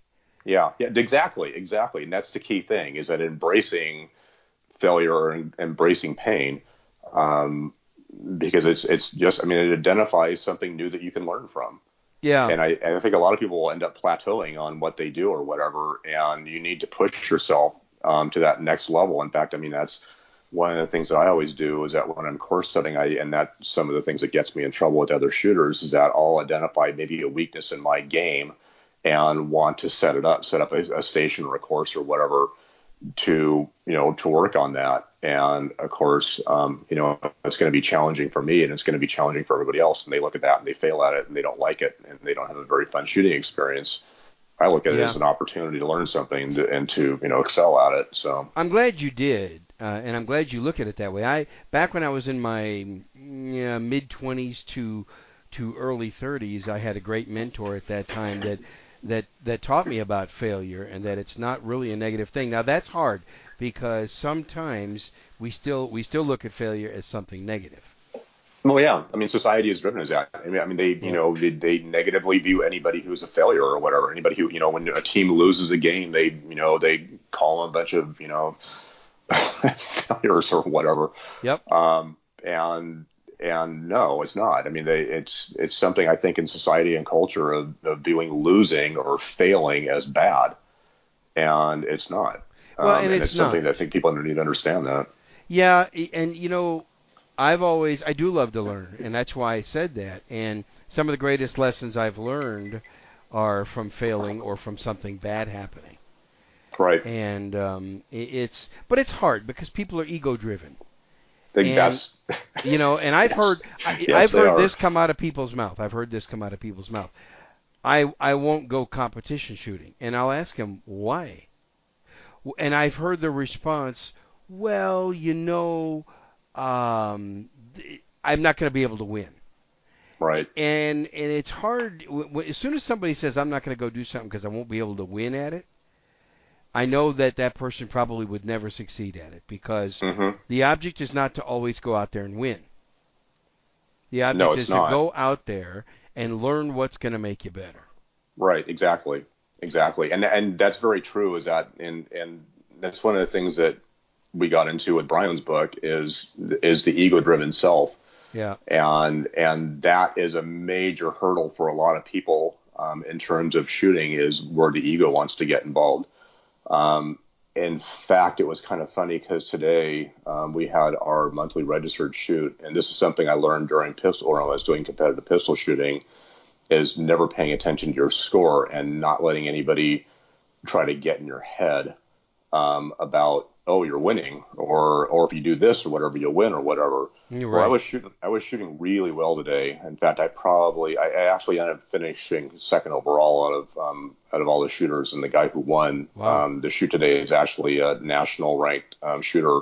I'll drop his name, and people who actually pay attention to shotgun sports will immediately know who I'm talking about. But Mike Wilgus Mhm. um, would, would shoots at our club frequently. So he ended up winning. He had a score of 96. I had a score of 91. Wow, Um, congratulations. Thanks. Um, but the point was, is that during the day, I knew I was shooting well, but I did not want to know what my score was. I never want to know what my score is during the shoot. I will intentionally not look at my score sheet or do everything I can to avoid looking at it because I just don't want to know. Because as soon as you know what your score is, your mind will start, and that's the ego part of it. It starts projecting forward, thinking, well, if I just do this, you know, then I'll win because winning is the end goal in terms of what the ego wants to do. And from my standpoint, I just don't go there. I don't I don't allow myself to know what the score is to get into the well, if I just do this or if I don't drop anything, then I'll win. And and I've seen people completely fall apart where they all of a sudden get to the you know toward the end of a USPSA match or shotgun shooting or whatever the case is. We'll just just call it competitive competition in general. And they start going, well, if I know if I just do this or if I don't do that or whatever it is, then I'll win. And and then they focus on that rather than focusing on what the actual goal or what the what you know you should be doing, which is what we'll talk about in terms of shooting. Um, and it completely blows everything out of the water, and they end up um, failing or losing. Yeah. Well, very good point. Very good point. And the last thing I want to touch on, uh, let's let's spend five or six minutes on it. It. I was sitting around. I remember it was about mm, two and a half, three years ago. Ben Branam and I were sitting around talking about some of our training classes that we were teaching, and we were kind of debriefing each other. And we we got on the subject. Uh, you know, attendance started going down, and I think it's been going down a lot for a lot of uh, people who were doing some instructing in things, and even in competition matches around here, I've noticed that attendance is going down. And I brought up a subject, and I said, you know, maybe one of the reasons why is that people don't want to come out to the match, or they don't want to come out to the training class, because they're afraid of maybe getting exposed uh, on what they don't know or what they Right. cannot do. Right. What yeah, they cannot and do. that's and, and what we need to do, I think, as a shooting community, is to embrace them, pull them in to Yeah. our groups, not exclude them, um, and help them out. You know, and and we do that. I mean, frequently I'll have people who come out and shoot or whatever it is, and they're not very experienced. And um, you know, it's like you know, come shoot with us. We'll help you out. We'll show you what to do. You know, um, give you tips, give you pointers or whatever. Um, to a certain degree, the problem is you get at some point, depending on how how much of a sponge that person is, it kind of turns into drink from the fire hose. You, in some cases, you end up giving people too much information too quickly. Uh, yeah, yeah. Um, and you it confuse can them. happen. Right, exactly. Um, so you got to kind of f- figure out where they are and how willing they are to accept the information. Um, Excuse me. Yeah. but yeah, no, I, I think that's one of the things is that we want to invite new shooters in um, to come join us. It's like you know the water's great, come on in. Yeah, come, but know? I think a lot of them are afraid. Ex- well, that's what a lot of what it is. Is that they're afraid. They're afraid because they don't know, um, or they're afraid that they are going to be looked at, laughed at, or whatever. Or people are going to, you know, go, "Oh, Jesus, that person really doesn't know how to shoot," or whatever the case is. And it's like, you know, we're, nobody's there to judge anybody. We've all been there before. I mean, every single person, Oh, all yes, of us yes. who have been involved in shooting has been that guy, you know, or that gal who's gotten into shooting for the very first time with a bunch of people around them. Um, so you know, hey, it, it's we've all been there. I absolutely remember my very first IDPA match, oh yeah, and and I was terrified. And I have to I have to give a compliment out uh, publicly right now to Collin County IDPA. That's who that's what was where I shot my first uh, IDPA match, and I have to let those people know that thank you very much for for welcoming me and and taking a newbie who was pretty much scared out of his mind to do it, and they made me feel comfortable. right. And that's And- the key thing of making f- people feel comfortable and letting them have fun. Yeah. Um, you know, if you're comfortable and you're having fun and you're having a good time, you'll come back. If you're uncomfortable or you're not having fun, um, you know, we'll go off and find something else to do. Do you And- think? and- do you think that? Do you think that? Well, first of all, I want to tell anybody who's listening to this, this this show, if if you have never gone to a competition match or a training class, and you're afraid, please don't be because you're going to find the people in the shooting community some of the warmest, friendliest, nicest, most helpful people you'll ever meet. You will get more advice, probably more than what you want. Yeah. from people. That's the one thing that I've noticed. It doesn't matter whether you're pistol shooting or shotgun shooting or rifle shooting or archery or whatever.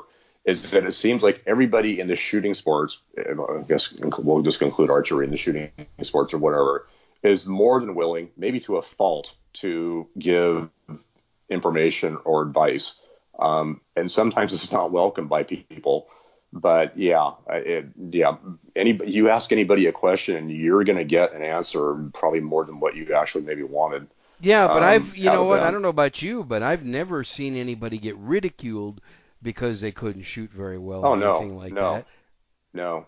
And the other thing is that people think, well, everybody's going to be standing there looking at me shooting. Honestly, They're they're, not. They're loading their magazines, or doing Yeah. something else, or cleaning their gun, or figuring something else out. They, the Yeah. only person that might be watching you is one, the RO, because that's their job. He has to be watching Um, you. Yes. And maybe the next shooter on deck only to see how you're shooting targets. And even then, that's the wrong thing to do because you should have your own game plan and not usually let somebody else's game plan dictate your game plan. Or some but friends yeah. or family that came with you. They'll be right, watching. exactly. Right, right, right, right. But I mean, Yeah. if you're if you're there on your own, there's mm, probably even nobody watching you. No, and, doing. and even if they are watching you, they're not going to say, "Ha ha! Look at that guy! He just missed two shots on that target." Right, They're not going right. to do that.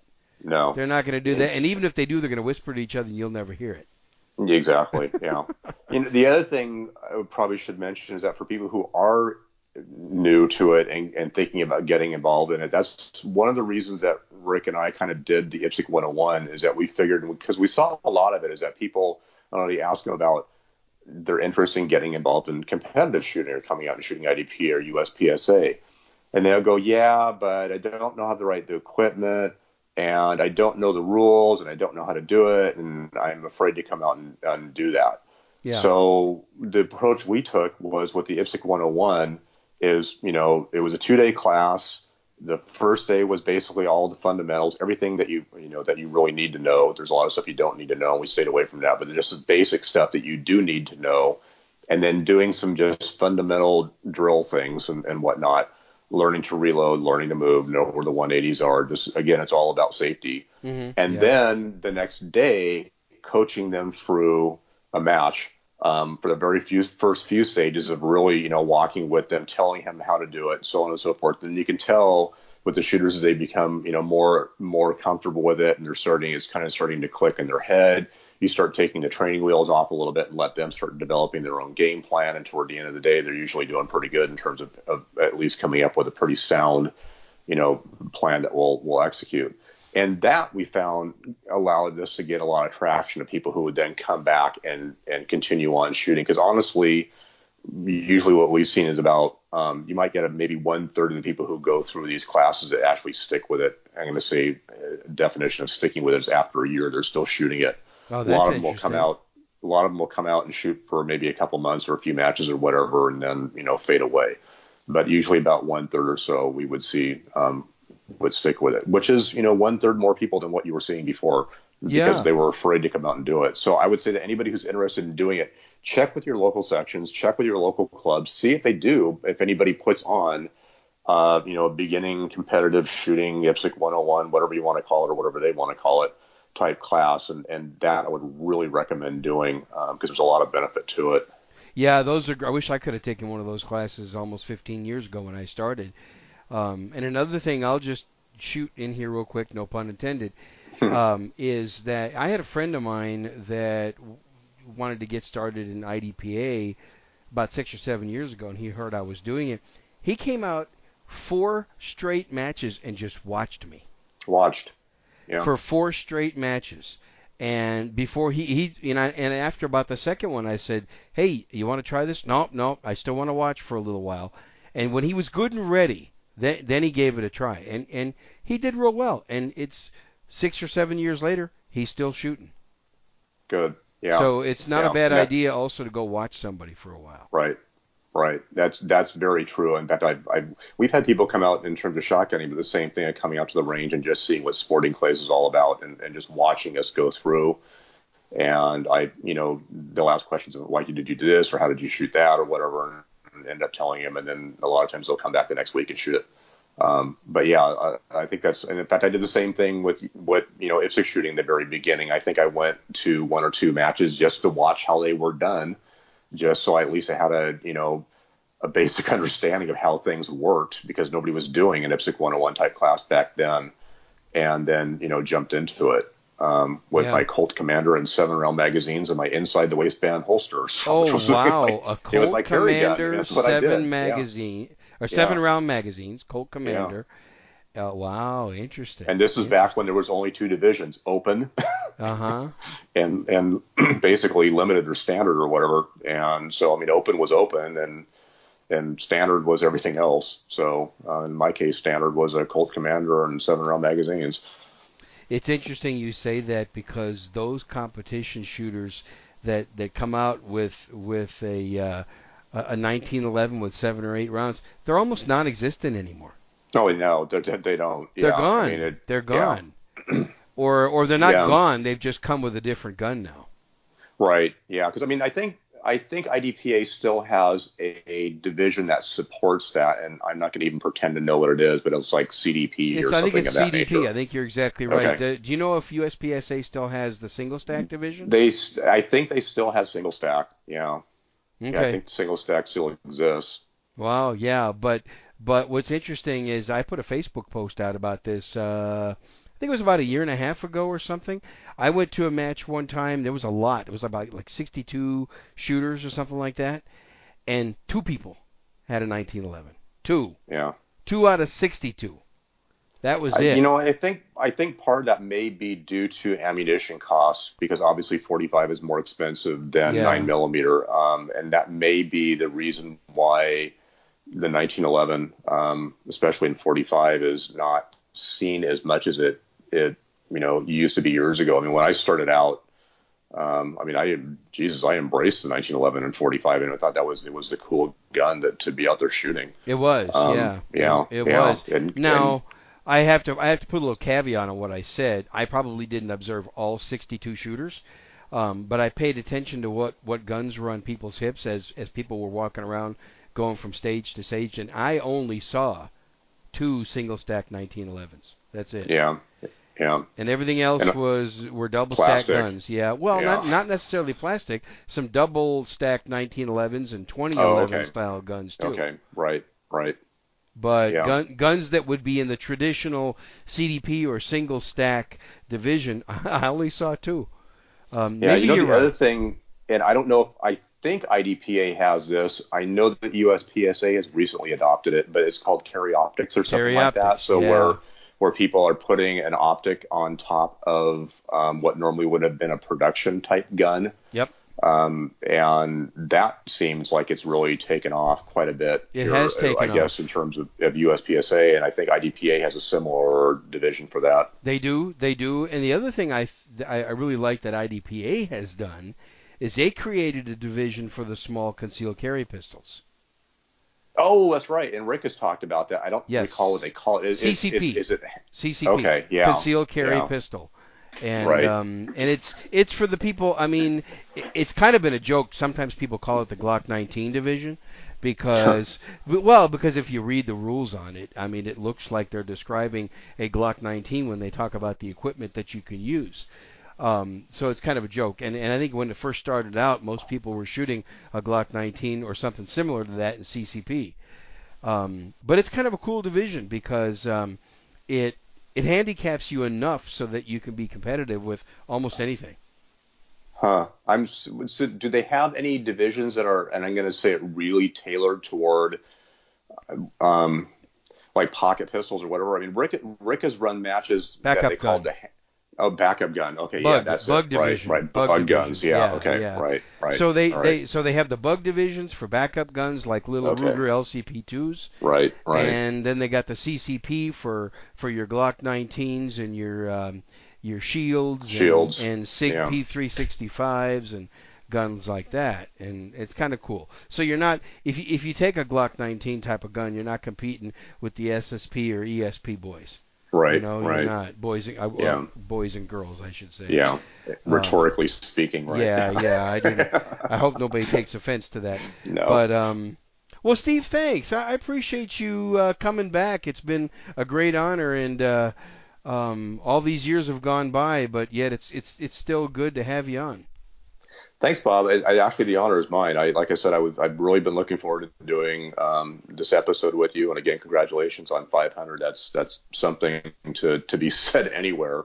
Yeah, again, from the. Standpoint of, of of being a uh, independent, non you know non paid spokesman for you know whatever. Yeah, that's what I But- am. So uh, Yeah. I'll give you the last word. I always like to to give guests the last word. What what do you want to leave people with?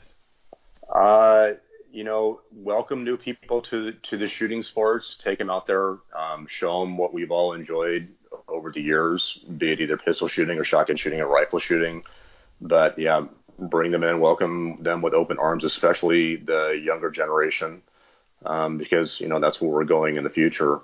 Also, a untapped um, I say, group of shooters now, I think that are beginning to pick up a lot of steam, especially in the shotgun sports as female shooters. Oh yeah. We're starting to notice more and more women, and I, I think even the same thing is to be said in, in pistol shooting, um, is that there's more and more women showing up. I think the reason the reason that they are actually, in my opinion, the growth of the sport is that a lot of the younger shooters come in and they're interested in it and then they go through you know high school and they get into college and then you know they have bills for college They and they start a family and yeah, exactly they get busy and they start developing families or whatever. And then somewhere around 30 to 40 years you know of age or whatever they come back into it. Yeah. um, so it's like you're investing money now. I shouldn't say investing money doesn't make it sound very good, but yeah, you're yeah, exactly for the future. But women are there right now, um, and will be there. Um, so yeah, but I, I definitely again, I mean, the point is that you know, bring bring in new shooters, take you know somebody who's interested or whatever in it, maybe a neighbor, maybe a coworker or whatever. Um, you know, bring them out to the range, show them what we do for fun. That's an awesome way to end it. Steve Zophi, thank you for coming back. All right, thanks, Bob. Thanks again. All right, have a good one. Thanks you too.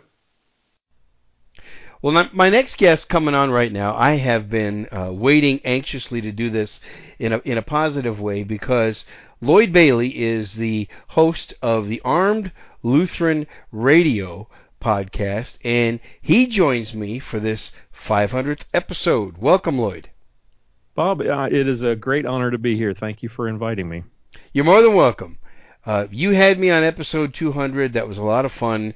And so uh, I I wanted to get you on this episode because well, there's a couple of reasons. First of all, I think you've got a very influential podcast that I enjoy listening to. So I wanted to bring you on as a guest, and also um, it sounds like I had a little something to do with you getting started with this several years back, huh?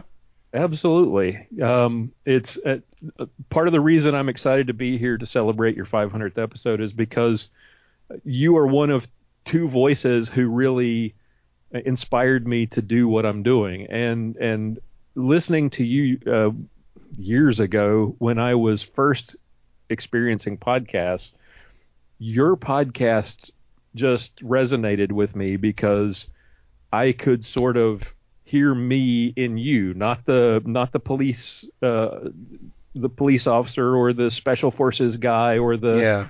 Or at the time uh, I know things have changed for you, but at the time you weren't the you weren't the, the firearms instructor yet, and it you were just driving around in the mobile uh, studio, and and I could and I, I loved it, and and then in addition there was this um, you weren't afraid to talk about your faith, and uh, that in was that endeared you to me, and and uh, I really enjoyed that part of it, and so thank you so much for the inspiration. I really do. Uh, I really do appreciate it. Looking back on five years of Armed Lutheran Radio now, it's uh, uh, in large in large part it is uh, thanks to your inspiration. Well, thank you, Lloyd. I appreciate that. And just so you and all the listeners know, I've actually put my instructing, my firearms instructing on hold for a while um, because uh, you know my real job's just got me so busy. So I, I guess I'm that. I guess I'm back to in the same role as when you first started listening to me 10 years ago and and you're right I don't make any apologies ever for my faith because it's the most important thing and um you know and, and I'm just I'm really happy to see your success Lloyd and I I listen to I can't say I listen to every single episode but I listen to a lot of your shows and your guests are awesome Anybody that hasn't uh, listened to Armed Lutheran Radio, even if Lutheran is not your faith, you're gonna you're gonna love this show because it's a you you just have a lot of really strong guests on there that bring good material. Thank you. Yeah, it's it's um, you know Lutheranism's not required. We'll we'll be happy to um, to uh, convert you if you prefer. but as a, if you're a Christian and you're a gun owner, you're going to get something out of this show because that's the basis. When when I was thinking of of putting the podcast together, I was thinking, all right, I don't want to do exactly what Bob is doing. I don't want to do exactly what Ken Blanchard is doing or Yeah. any of the other um, podcasts that are out there in the in the pro gun world. I wanted to try to do something different, and did. And focusing on the the Christian side of it, the, the our our faith in Christ and how it uh, how it intersects with our our right to own a firearm and, and our right of self defense. That's the direction that I that I felt like I needed to go, and and it puts me in a in a unusual niche, but um, it's one that I, I really enjoy, and I and I think uh, those who are uh, Christians, even if you're not a Christian, if, if you are a gun owner and and you are concerned about the ethical side of of gun ownership and the gun rights debate, then Armed Lutheran Radio is is you'll find something there for you. I agree. And you also do a competition related show called Unload and Show Clear. Is that right? Correct. That is correct. I started that. Um, uh, I love IDPA, um, even though I'm terrible at it. Uh, I, I started uh, shooting IDPA in in uh, International Defensive Pistol Association. For those who aren't aren't familiar, uh, back in 2011, 2012, and um, I just have met some amazing people over the years going to matches around the country and and even just the local matches that I've been to in both in North Carolina where I started out and and here in Texas.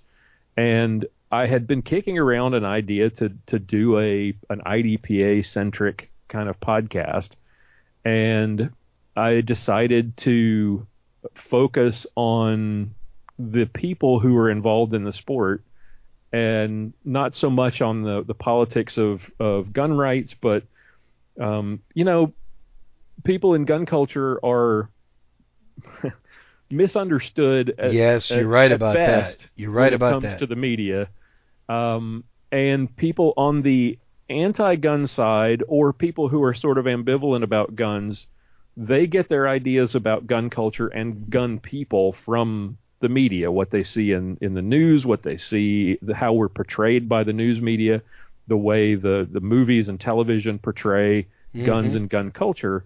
And I wanted to to talk to everyday people who are involved in IDPA. I, I've talked to some amazing professional shooters like Bob Vogel and, and Julie Golub and Mike Seeklander, but for the most part, out of the 138 interviews that I've done thus far, Nice. um, I have talked to dentists and doctors and pilots and teachers and uh, you know construction workers and auto mechanics and lawn and garden people and just from all walks of life, all persuasions, all faiths, all colors, all socioeconomic classes. These people are gun culture, and I wanted to share their stories, how they got into, how they got interested in guns, and and you know, you and I, when you were on the show once, we talked about your your story about how you became a gun guy, and all these Yeah. people have very similar stories. They either had some incident in their life that said, I, you know, I need to think about my personal protection, or they just fell in love with guns as a kid, and and once they got old enough, and it was their right, you know, to to buy a gun once they were old enough to buy a handgun, they did. There's and there's just mm-hmm. a, really amazing stories out there all over the country that I've I've had the pleasure of hearing and sharing on the podcast. And I've listened to some of those episodes too, and I'm so glad you do it because you do get the everyday people. And you're right. I'm glad you brought up the point that gun owners and gun rights enthusiasts were misunderstood people. Mm-hmm. Because- it's it's it's too easy to see for the, and especially for those. I, I'm not really thinking that I'm ever going to change the anti-gun people's minds with the podcast. Probably not. But I'm hoping that the friends and the family members and the acquaintances of people who are featured on the podcast who get on there and listen and maybe they don't have an opinion about guns or maybe they're eh, I don't know really how I feel about it. I'm kind of scared of them or you know and they hear, "Oh, hey, so and so is on the podcast." And they get to hear a little bit about these people's backgrounds and how they became fascinated with guns and how safe it is and like I did an an episode my 100th in, uh 100th interview was with my wife. Oh, cool. I, I I had taken her and my daughter, she my daughter was on the show too. I took them to the Walking in Memphis regional uh, championship last year in Memphis, and they got to see a match, a a sanctioned match up close. They'd never Mm. actually been to one, and I wanted to get their impressions of you know because they, all they had in their minds was what they'd seen on YouTube or what they'd hear me, heard me talk about, and there's probably lots of family members out there who have that same impression. Oh, that's just that's his thing he does on the weekends. I don't really like guns. I don't get involved. And I wanted I want those people who are sort of, you know, on the fence who don't really have an opinion yet or maybe haven't had a lot of exposure to guns to hear about the the experiences of everyday people who just become fascinated with this sport and love it and and love the people and the experience of of being involved in IDPA. And thank you. Don't stop doing that because it really makes a statement that that everybody is involved in this, not just wackos Oh, yeah. that, know, like you said the media the media paints a picture that those of us you know, gun folks that we're a bunch of wackos, bunch of fringe dwellers, and and we're not. In fact, we're we're exactly the opposite. They're everybody I've ever met, good, salt of the earth, helpful, generous, nice people. Oh yeah, where else where else are you going to find somebody who will like uh, this is a story I shared. I, one of my guests actually turned the tables on me and she came back on and interviewed me. She is one of the Oh. she's from IDPA headquarters and she she's one of the media people there and she said, "Well, I want to come back on and I want to interview you." And so one of the stories that I related to her about the people in IDPA and I've told this this before when I came to Texas um the first local match I went to, I brought my son with me, and my gun broke. Like first stage, firing pin broke, and I was done. Oh no. So I, I packed everything up, and I was like, "That's fine. I can I can watch my son shoot for the rest of the match." Mhm. And here's a guy. Uh, a guy comes up and he looks at the gun and he's like, "What's wrong with it?" And I said, told him what I thought, and he had to look at it. And he said, "Hang on a minute." And he went to his truck, and he came back with a tricked out Glock 34 Ooh. a holster, mag pouches, and five magazines, and said, "Here, finish the match." Now, this guy had never met me in his life.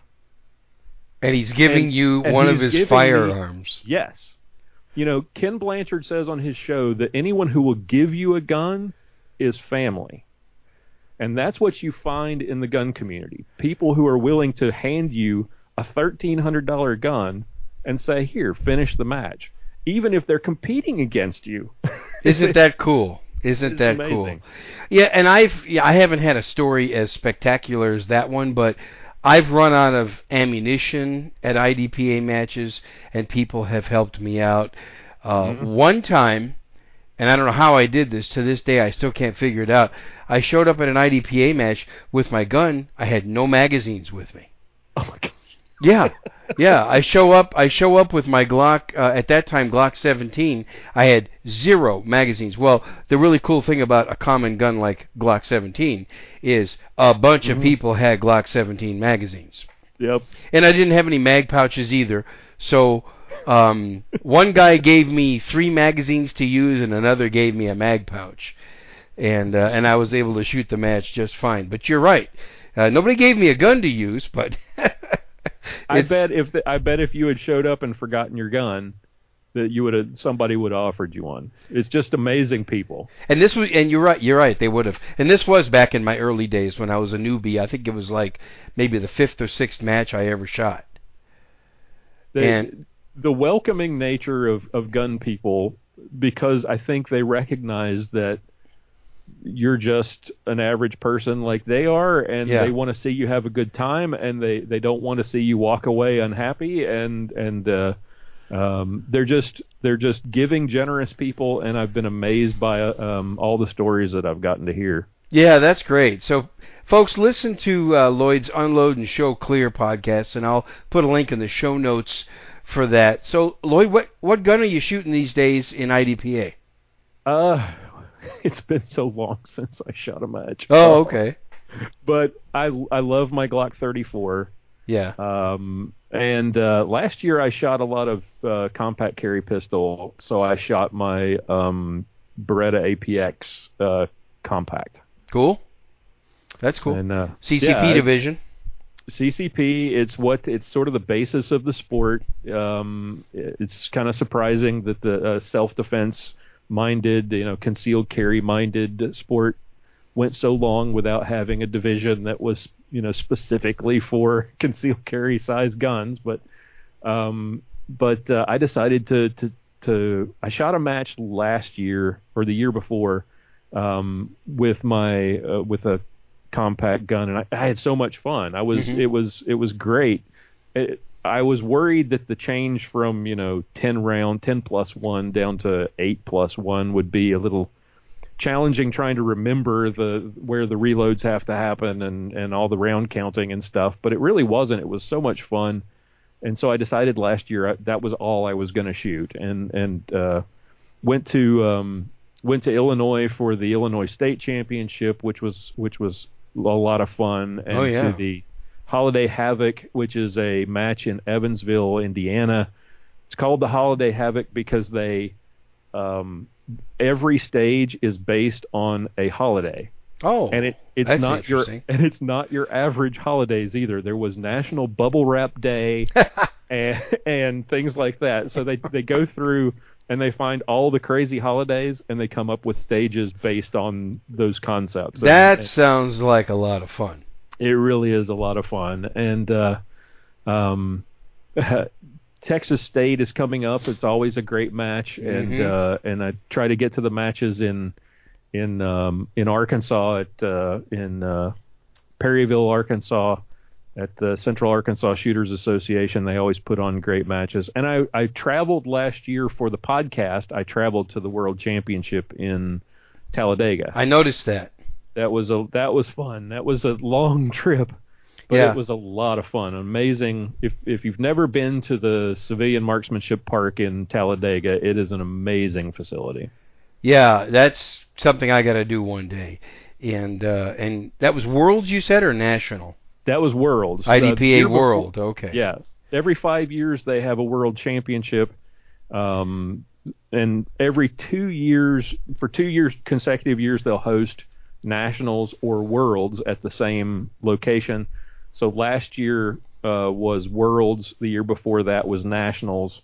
This year and next year nationals is going to be at the Cameo um, Shooting and Education Complex in Grand Junction, Colorado, which is supposed to be spectacular from everything I've seen. Yeah, yeah. I've I've never been there, but yeah, it probably is pretty good. Well, I'm kind of like you. I've kind of made the transition to to CCP and um, you know mostly a Glock 19 or an M&P 9 compact, Mm-hmm. um, the new 2.0 version. And it is uh, it is I like that division. I'm glad that IDPA came up with it. you're right. It is amazing they went so many years without a division like that. You're right. Um, I kind of make fun of it in just one small little way. When was it like 2016 or 2017 when they established that division? I think something like that, or 2015. They actually tried it out. I shot a Bug and CCP championship in 2015, and then it became an, okay. an official division. I think 20. I think you may be right. I think probably 20 16. 16 or 17. It became official. I used to make a little bit fun of it. I used to call it the Glock 19 division. Because if you seriously, if you look at the very first rules that they wrote and the description of what kind of equipment back whenever they first started, it almost sounded like they were describing a Glock 19. Oh yeah, the the dimensions, the, the the limits for the dimensions of the gun are completely, totally based on the Glock 19. exactly, exactly. Four inch barrel and and the height and the and the and the length of the gun and all that. It was almost like okay, anybody that has a Glock 19 that's been frustrated shooting that thing in SSP, here you go. Here's your division. Glock 19 division. Yep. I'm sure the IDPA people would probably um don't like that I just said that, but anyway. Probably not. I, just, I couldn't help myself because it, yeah, that's when I, exactly right. when I read the well, when it, when it first came out, and maybe I haven't read the rule book in a while, so maybe it's changed. But when it first came out and I read the equipment, it was like, hey, a Glock 19 division. okay, I'll shut up now before I, I get nasty emails from IDPA. so, what are you carrying these days? I, for the most part, I am carrying a 38 snubby, a Smith uh, Nice. 342, and uh, a um, uh, it's a stainless. It's the Performance Center edition. 342 uh, Performance Center. Yeah, and it's it it it just fits me better. You you're it's surprising. I was surprised. I took a class from Grant Cunningham, his threat centered revolver class. Oh yeah, yeah, Did did not shoot a snubby in that, thank goodness, because that was a lot of shooting. yeah. But um, one of the things he's he talked about in his book and he he talked about in the class was how much easier it really is to carry, especially in certain parts of your body, a revolver inside the waistband because the gun you would think it wouldn't, but because the cylinder is rounded and there and if you have the right shape of the the grip, it seems to fit your body better in some cases. And for me, it does. I can't appendix carry a standard semi-auto. I can't either. Um, I can't. I've gotten to where I ca it just isn't comfortable carrying them inside the waistband, but I can I can slap a the, the um, snubby in the waistband and go all day, drive for hours.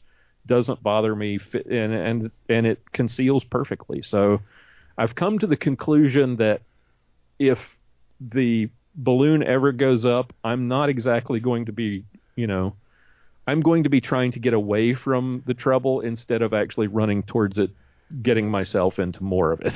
Well, I agree. I agree. I used to be one of those guys that that you know was always touting that you should have the highest capacity possible and the largest gun possible, and I've almost done a 180 on that. yeah. And I don't mind carrying a snubby if I have to, or even something like a like a Glock 43 or a or a Glock 42. Now lately, I have really taken a liking to uh, a Sig P365. I have been really debating grabbing one of those. It, they're fantastic. They're fantastic. They really are. And I was a critic of them when they first came out, simply because there were too many stories about them not working very well. right. I waited two years. I waited almost two years from when they released it to buy one, and it's it's been flawless. And it's it's nice. It's it's great to carry. Um, and I carry it outside the waistband, and it feels like I'm carrying a gun inside the waist. Wow. And I can go anywhere I want with that. But snubbies, you're right. Snubbies are great. The, are are the 342s? Is that like the super lightweight? Um, no. This No? one's um, it's Airweight or something? It's it's not the airweight. Oh, okay. Those things are awful. Yeah, they maybe are. it's the six. Well, um, maybe I'm confusing the numbering. It may be 642 and not 342. I think it might you be a yeah. I have a 642. Yeah. Yeah, it's the 642. Yeah. Yeah. Okay. Yeah. So Yeah. it's kind of like the it's light, but it's not the super tw- light 12 Right. ounce 12 ounce revolver or something. Right. Or Kills 11 your hand ounce. every re- time you oh pull the trigger. yeah. Point it- even with 38 specials, I could not imagine shooting one of those with a 357 loaded in it. Oh Ooh. no. Yeah. no, thank you. I've never tried that. I've never tried one of those really super lightweight revolvers with 357 carry loads.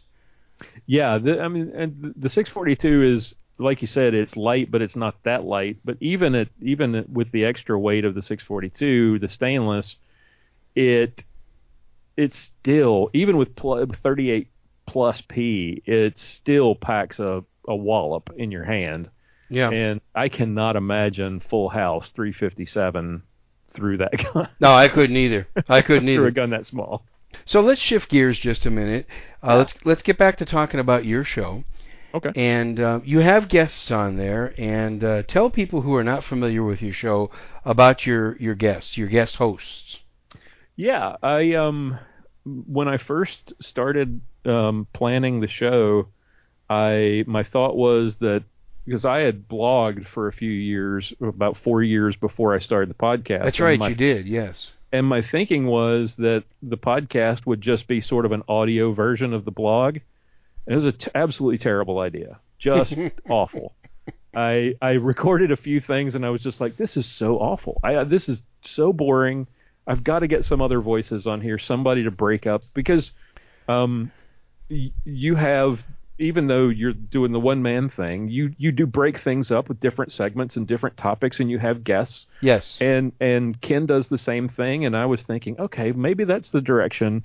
Maybe have a different segment and have a different voice or, or somebody else to come on with me for a for a segment so that it's not just me droning on for 30 45 minutes or an hour. Hmm so I I reached out to a friend of mine, Bill Sylvia, who is a sergeant with the Dallas Police Force, and he's a he's a fantastic shooter in IDPA and USPSA. And I said, hey, why don't you come on the show and do a segment, um, uh, sh- competitive shooting tips? And I and my first thought was he's going to think this is a big investment of time. So I was trying to make it as simple as I was like, just a you know, call it the ballistic minute. Ah. Well, it's never been a minute Nope. in five years. Nope. It's not. and he sent me the first segment he sent me. He said, I think we need to call this the ballistic 10 minutes because I can't stop talking. That's So- great. So he's been with me from day one. and he's very good. he's he's so much fun and and does such a good job. And then I got this idea from um I don't remember where I got the idea, but the idea was to take some of these articles that you see uh, that are written from a Christian perspective that try to use God's word to support things like gun control Yes. and to try to counter those arguments with a proper interpretation of scripture. And I was I, I thought about that and I thought I'm not sure whether I'm versed enough, I'm the right person to do this by myself. So I reached out to some on Facebook to some fans who were pastors and I said, "Hey, would anybody like to, you know, join me from time to time on the show?" And my thinking was that it would be like a rotating guest. It would be a different pastor every time I did it. And I got um, I was contacted by John Bennett, who is the a pastor in Minnesota at um, St. John Lutheran Church in Willow Creek, a little tiny town in in southern Minnesota hmm and um, he agreed to come on the show, and it was it it just clicked. He he knows the gun stuff. He is a gun guy himself. Car- calls himself the pi- pistol packing padre. Carries in the pulpit. Takes his responsibility as a as a shepherd and a protector seriously. Knows all of the facts and the theology. It just worked, and from episode five onward, he's been with us um, doing what we call clinging to God and guns. Um, and then we had um, uh, Aaron Israel did for three years did some self defense. Uh, um, And he was good too. Really good. Yes. fantastic. Yes. Yeah, and we definitely miss uh, miss Aaron. He's he's given up the sort of like you. He's um, life has become very uh, complicated and busy, Uh-huh. and doing the instructor thing just didn't really fit for him anymore. So, um, and he felt like after doing that that he he didn't couldn't in good conscience continue to give people self defense advice when he wasn't an instructor any longer.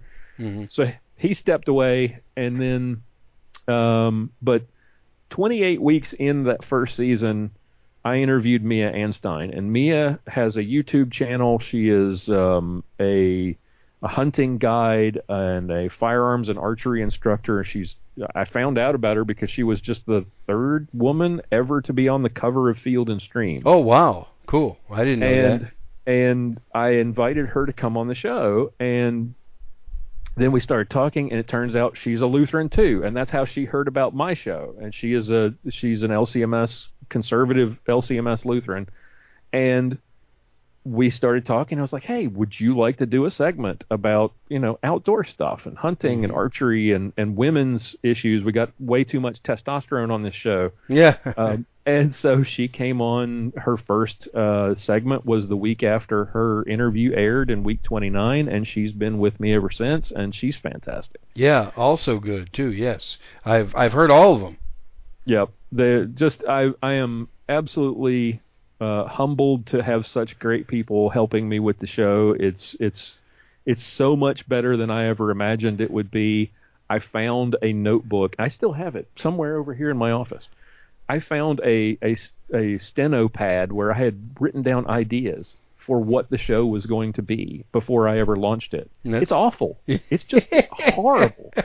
It's, this show is so much better because of these great people who who have uh, contributed over the years and great guests like yourself who just have um, given this um, or taken this show in a direction that I I didn't I couldn't foresee at the beginning. Yeah, and I need to compliment you on some things. I I'll tell you anybody anybody that hears the junk that comes from people who say silly stuff like Christians and guns don't mix or Christians should not carry a gun. You and Pastor Bennett just you, you're hilarious and you do an excellent job of busting those people and busting those myths. I got to tell you a story. I was on an airplane. I forgot where I was flying to, um, something for my real job, and uh, I, I downloaded a couple of your episodes and. Uh, and I was listening to it on the plane, and I just started busting out laughing. Some some stuff that you and Pastor Bennett were saying, I'm just cracking up, and I'm sure that I'm sure that the people around me were wondering, you know, "Wh- wh- what's this knucklehead laughing about? But you guys are hilarious when you talk about some of the some of the things that that people say that claim to be Christians that are anti-gun. You, you're good at that. You and you and John are good at that. Well, thank you. I appreciate that. We we try to have fun with it. It's not uh, it's not stale or dry. It, we we No, it's not. we're not um we're not above uh, making fun of people and um, You're not. That's true. um, so and and one of the fun things that I started doing um, early on was every and there's always inevitably there is a, a blooper or some absolutely hilarious thing that one or the other of us will say Yep. and I'm just like okay I've got to save that and so I, I was cutting clipping these things out and dumping them into a folder and I thought I should open the show with this Mm, these yeah. are these are funny I like that too. and, I like that. and that. so every episode opens with a blooper from from the cast every Yeah. week. And I've learned a ton. Yeah, they're very good. I've learned a ton from uh, Bill Sylvia, and uh, and the stuff that Mia puts out there. And uh, next time you get a chance to talk to or email Aaron, tell him that I miss I miss listening to him. Yep, we we definitely miss uh, uh, having him on the show. He's a great guy, and and I took one of his classes. He was teaching the um, uh, Rob Pincus's uh, combat focus or defensive focus shooting, and uh, just he was a terrific instructor. Uh, really knows his stuff and really smart, sharp guy. And I really the, the show has been diminished by his his leaving us, but uh, great memories having him on the show, and and uh, I'll I'll be absolutely I'll I'll mention that uh, that you you spoke about him, and he's he's uh, he's a great person and, and was a great part of the cast. Yeah, thank you for doing that. So, besides listening to me and Ken Blanchard, what else? what else do you get inspiration from? Well, um, a lot of times it's just conversation. Mhm. Um, one of the things that that God uh, clinging to God and guns has sort of morphed into is we we got away from uh, the nitpicking or the the fisking of those articles because at some point they became more political than anything else and Yeah. it wasn't we, we weren't really countering any theological issues or questions so we started branching out in talking about bigger issues um, things like uh, things like immigration things like um, uh, your role as a as a Christian, your attitude towards government and and gun control laws. Okay, yeah. Um, That's a good bigger- mixture.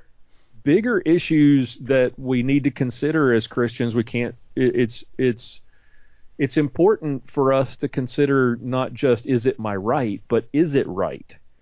And so one of the things, for example, in in an upcoming episode, it'll probably be out by the time this episode airs. Um, we're going to be examining um, the difference between persecution and violent crime because that's one of the major arguments that you hear from from anti-gun Christians a lot of Oh, times okay. is you know the the the Jesus and the disciples they didn't they didn't resist when they were persecuted. So you shouldn't either. Well there's there's a vast difference between that persecution under the law un, in Roman times or, or persecution handed down from a, a, rightfully ordained government as opposed to being attacked by some you know some guy kicking in your door because he's you know there to to take your stuff it's a completely different uh, a different thing so it's very different.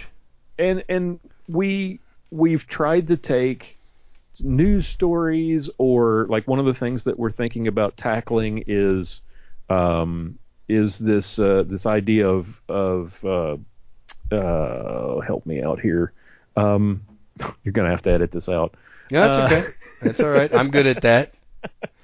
Is, The idea uh, of what? Of that uh, the people shouldn't carry, Christians sh- shouldn't carry, or what? Oh no, we've we've we've dealt we've dug into that. We've talked about uh, uh, gun-free zones and what should our our Oh, um, response be to yes. gun-free zones? Because is it a is it a government ordained gun-free zone where it's it's actually a you know uh, there's lo- legal precedent or law behind it? Is it just some some business that says no, you shouldn't carry here? Is it just a sign? And what should our attitude towards those different things be based on our relationship as a Christian to um, or as a citizen uh, to uh, to the government? And um, criminal justice reform that was the thing I was just trying to think of. That's something Okay. that, but we also have done some fun stuff. Um, we've done uh, something called crime in the 10 commandments. I don't know whether you've heard this. I think I may have heard you guys do one or two of those. This is something that we've done from time to time where we take uh, crime or self-defense stories and we apply a proper uh, understanding of the Ten Commandments to. All right, here's this situation. Here's this. These people committed this crime, or this person had to defend himself against these criminals. What? How? How are the Ten Commandments involved here? Because uh, one of the things that that as Christians we should always consider whenever we're making decisions uh, in our lives is, well, what is the what is what does the Ten Commandments tell us? You know, are we um, am I interested in going out with this woman who's not my wife? Well, well, the Sixth Commandment says we probably shouldn't do that. Uh, I'm angry at my neighbor so because of his dog is tearing up my my yard. I'm going to go over and and have it out with him. Um, or I'm going to, to shoot the dog. Well, maybe that's a fifth No, that's a fifth yeah. commandment issue you probably should consider and pray about before you actually go and do that stuff Exactly. so and and one of the things that we've we've talked about over and over again is all crime generally crime starts in the the the commandments about covetousness and they work their way up through the commandments so you covet something there's something that you want that you that God hasn't ordained for you to have and so you break all these other commandments to get there To get to that one thing, yeah. Yep, and it ultimately takes you to the first, which is a violation of your of you know p- loving God above all things. You've you've placed your love and your trust in Above something God, that uh, yeah. above God, Mhm. and that's where we we get into trouble. And some of those some of those shows are quite funny because the decisions that people make and the things that they do we did one whole show about Florida Man, and and so we'll talk about the Ten Commandments and how they apply in all of these stories, and then I'll ask Pastor Bennett if this criminal was one of your parishioners, how would you counsel them? How would you preach to them? Ooh, good question. And those are fantastic. Those are really fun shows. Yeah. Well, th- you've done a good job of piquing our interest here, Lloyd. Um, this this is good. This is good. I just want to finish up because I want to try to finish up in about the next three to four minutes. I'd like to get your opinion on something. Okay. You brought this up just a few minutes ago. Gun-free zones. Mm-hmm. Um, here's my look at it, and you know, feel free to to to differ, agree, or somewhere in the middle. I'm very conflicted by gun-free zones because part of me says nobody has the right to take my God-given inherent right of self-defense away from me. Right. But then the other part says, well, it's a person's private property, and they can do what they wish with their private property. And to me, those two just really conflict. Um, have you and John ever dove into that subject? We have. I had, in fact, um, early on, I think it was ep- uh, one of the first 45, 43 episodes, maybe. I had my pastor on from North Carolina, Ralph Abernathy, and we talked. It's called "Of God and Gun-Free Zones," Okay. and we and we spent the the entire segment talking about this issue and how we should think about these these things as Christians and as gun owners. As we- we've got to remember that we we you know Romans 13 says for us to to submit to to Respect the government. Yes. Right. The fourth commandment is about respecting authority ultimately. hmm And so if you're talking about a gun-free zone that is is has the weight of law behind it, then as much as I hate those things and I wish they didn't exist, we as Christians should obey. We should obey, and they are legal for people to. To, Yes. It is legal for a person to create their piece of property that they own into a gun-free zone. Well, and there's the other thing. When you th- there's I think three flavors of gun-free zones. There's the one that's backed by law, Mhm. and those we should definitely obey. Then there's the ones that are where it's a business, and I saw this a lot in North Carolina. You can see it. We see it here in Texas a, a number of times where they put up the no, the no gun signs, but they're not the legal no gun signs Right. Right? In that case, as a Christian, you have the freedom to ignore that because you're not disrespecting government or authority because that, that business doesn't have authority over you. Right. Right, but in the Texas, but you live in Texas with me. We have the 30 six signs and the 30 seven Yes. signs, which do carry the weight of law or the force of law, however you want to put it. Absolutely. Um, and it like you, I absolutely hate when somebody puts up a, a sign like that. However, it's also my right not to go on their premise. Yes, exactly. And as a you know we're we're both if you if you think about the two two kingdoms doctrine where we're, we're both the part of the kingdom of the left and the kingdom of the right we're the kingdom of, of heaven and the kingdom of earth we as citizens as kingdom as members of citizens of the kingdom of of of earth we have a right and a duty to change the laws that we think are uh, unjust and i Mhm. think gun-free zone laws are unjust so I think they should- are too. Yes. we should work within that government, that system that is ordained for us, the government, to change those laws and to change people's minds about them. But if it's just a sign, or if some guy says, you know, puts up a a sign on their door at their at their home, it's respectful not to carry at their home if they if they say we don't have or don't like guns at home or whatever, or if it's a business, don't go. You know, you have a choice there. If the if the sign is not carrying the weight of law and you wouldn't be violating the law in carrying there then go ahead and carry. You have that freedom. Well, let's say Um, let's or say, go somewhere else like you said take your business t- somewhere else that respects your rights But there are some cases, Lloyd, and here's where I'm conflicted, where you can't do that. For example, where a person works. Many times their employer, and and there could be a lot. I mean, there could be 200 people working there, or maybe there's only five people, uh, and the boss, the owner, says no guns here. Now, you know, I That's hear the third flavor that I. yeah, and I see so many comments. People say, "Well, you don't have to work there; just go work somewhere else." That's not realistic. That's not Correct. realistic. How many people walk into their boss one day and say, "Well, I'm submitting my resignation because you don't allow guns here"? Um, Yeah. I bet that number is very small, and a lot of people are not really in a position to do that.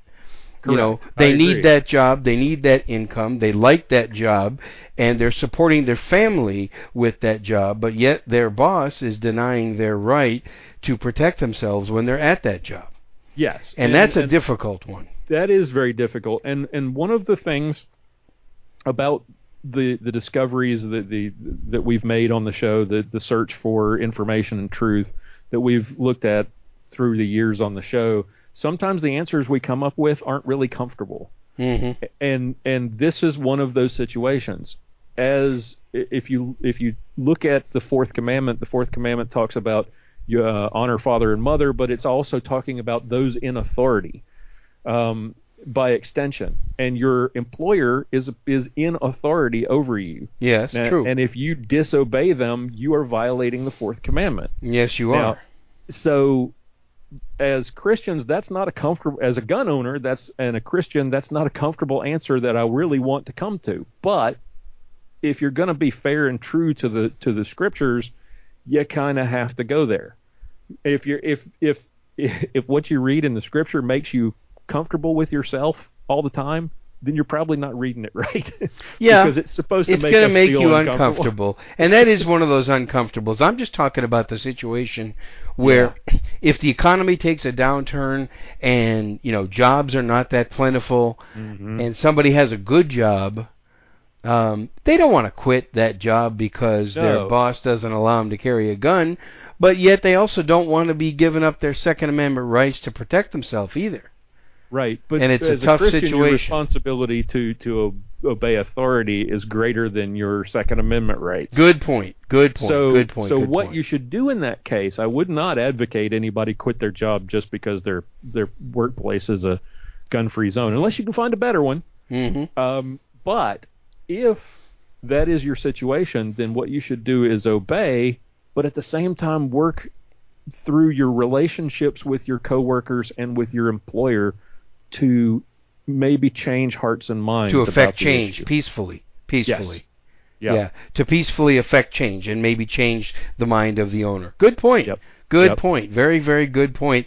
Um, thank you for kind of answering that because that's something Yeah, I've absolutely. struggled with. You know, um, It's because It's- well, those of us, those of us who are all pro Second Amendment, we also talk about the right to be free, to preserve your freedom, and to defend yourself and property as God-given rights.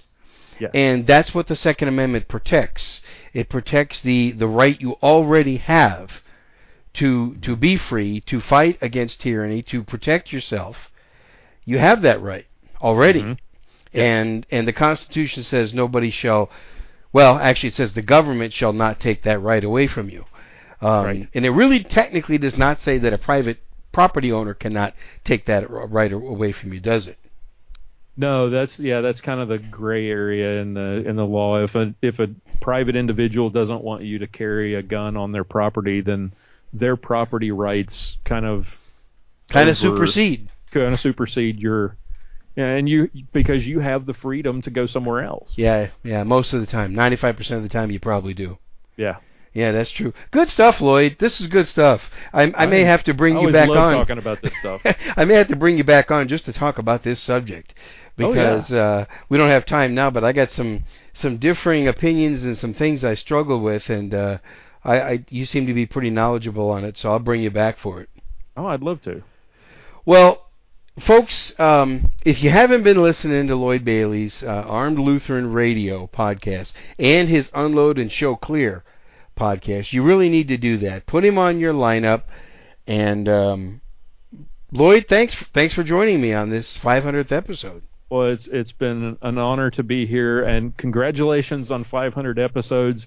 500 more, I hope, and uh, Yes. thank you for everything you're doing for the Second Amendment and for all of us out here in in podcast in gun pro gun podcast land. I, I really appreciate it. And same to you, Lloyd. Thank you. Thank you. Wow, was that all good stuff? Um, I want to very much thank my three guests, Glenn Tate, Steve Zophi, and Lloyd Bailey. Thank you very much for kicking off episode 500. Support them. Um, you know, listen to the Armed Lutheran Radio podcast that that Lloyd Bailey does. It's fantastic. It's excellent. I listen to it as often as I possibly can. And uh, thank you, Steve Zophi. You know, it was like old times interviewing you, and I appreciate that because it was. It was about 10 years ago when Steve and I first started doing some really informative videos here on, on the Handgun World podcast and some of his new ventures that he's into now, his new shooting hobby and things like that. It's just, uh, it's so interesting. It's just amazing. And buy Glenn's books, like I was mentioning. And get yourself prepared. I am going to probably next week, I'm going to record some special survival and preparedness episodes for the Shooters Club members. I'm going to put some different material on there, some things that I've been doing that's been helping me out a lot. And uh, this disaster is just not quite so bad as it is for some people, for me and my family, because we got ready. I mean, we've it's kind of the lifestyle that we live. Again, I'm dedicating episodes 501 to 505. That's going to be the the the show. And by the way, I'm probably going to put them out once a week the free podcast, handgunworld.com. But for all of you who do support me at $8 a month or $75 a year at the Shooters Club, you're going to get some really special material, special interviews, and things like that. And I even have some guest hosts that are going to be doing some interviews for me on the preparedness topic because everybody needs it right now. It's so sad that some people waited till the last minute and, and they can't get what they need. Um, and, uh, you know, for all of you who thought that, that a disaster like this couldn't happen here in the U.S., just not possible, well, you know, I hope your I hope your mind is changed. I really do. I hope it's changed. And I will always keep this family friendly so that you can listen to this. Like if you're quarantined and you want to listen to this as a family, it's always going to be a family friendly show. And uh, it's for as long as you guys keep listening, I'm going to keep producing these podcasts. Please remember to leave me an iTunes review if you've never done that. If you do use iTunes or Apple Podcasts, is what they call it now, to get your to get this feed and and to listen to these shows. So remember, uh, next week, next Sunday, the 29th of March, will be episode 500B, and that will feature Ben Branam Dr. John Adine and John Payne from Suarez International and Payne Defensive Academy. Oh, they've got some good stuff too. Really good stuff. And uh, all these interviews, remember, these were all done within the last um, three to four weeks. So it's taken a while to put all this together. So, you know, we don't mention a whole lot of coronavirus because it really wasn't a huge crisis when I did all of these uh, interviews. But I'll definitely be covering that a whole lot more in the next five episodes with some people that I interview and with also uh, some guest hosts. So get ready for that. I apologize for the length, but there's a lot of good stuff, and this is a celebration, kind of a episode 500 extravaganza, as Lloyd Bailey called it, and uh, I appreciate that. I'm borrowing that phrase from Lloyd. Thank you very much, sir.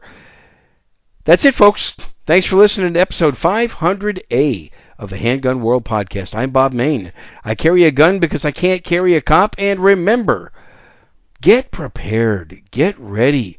What is it going to take to to to wake you up if you haven't already? So start getting ready. Remember, evil does not exist in the holster.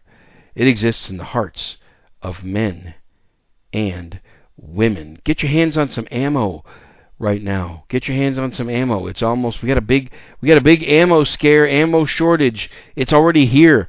Hurry up and get some if you haven't purchased any ammo yet or you need more, get it. Okay, that's it. Talk to you again in a week with three more guests. Episode 500B coming up on March 29th, 2020. Thanks for listening. Remember to shoot straight, shoot safe, read your Bible Every day we need God's help. And I'll talk to you next time.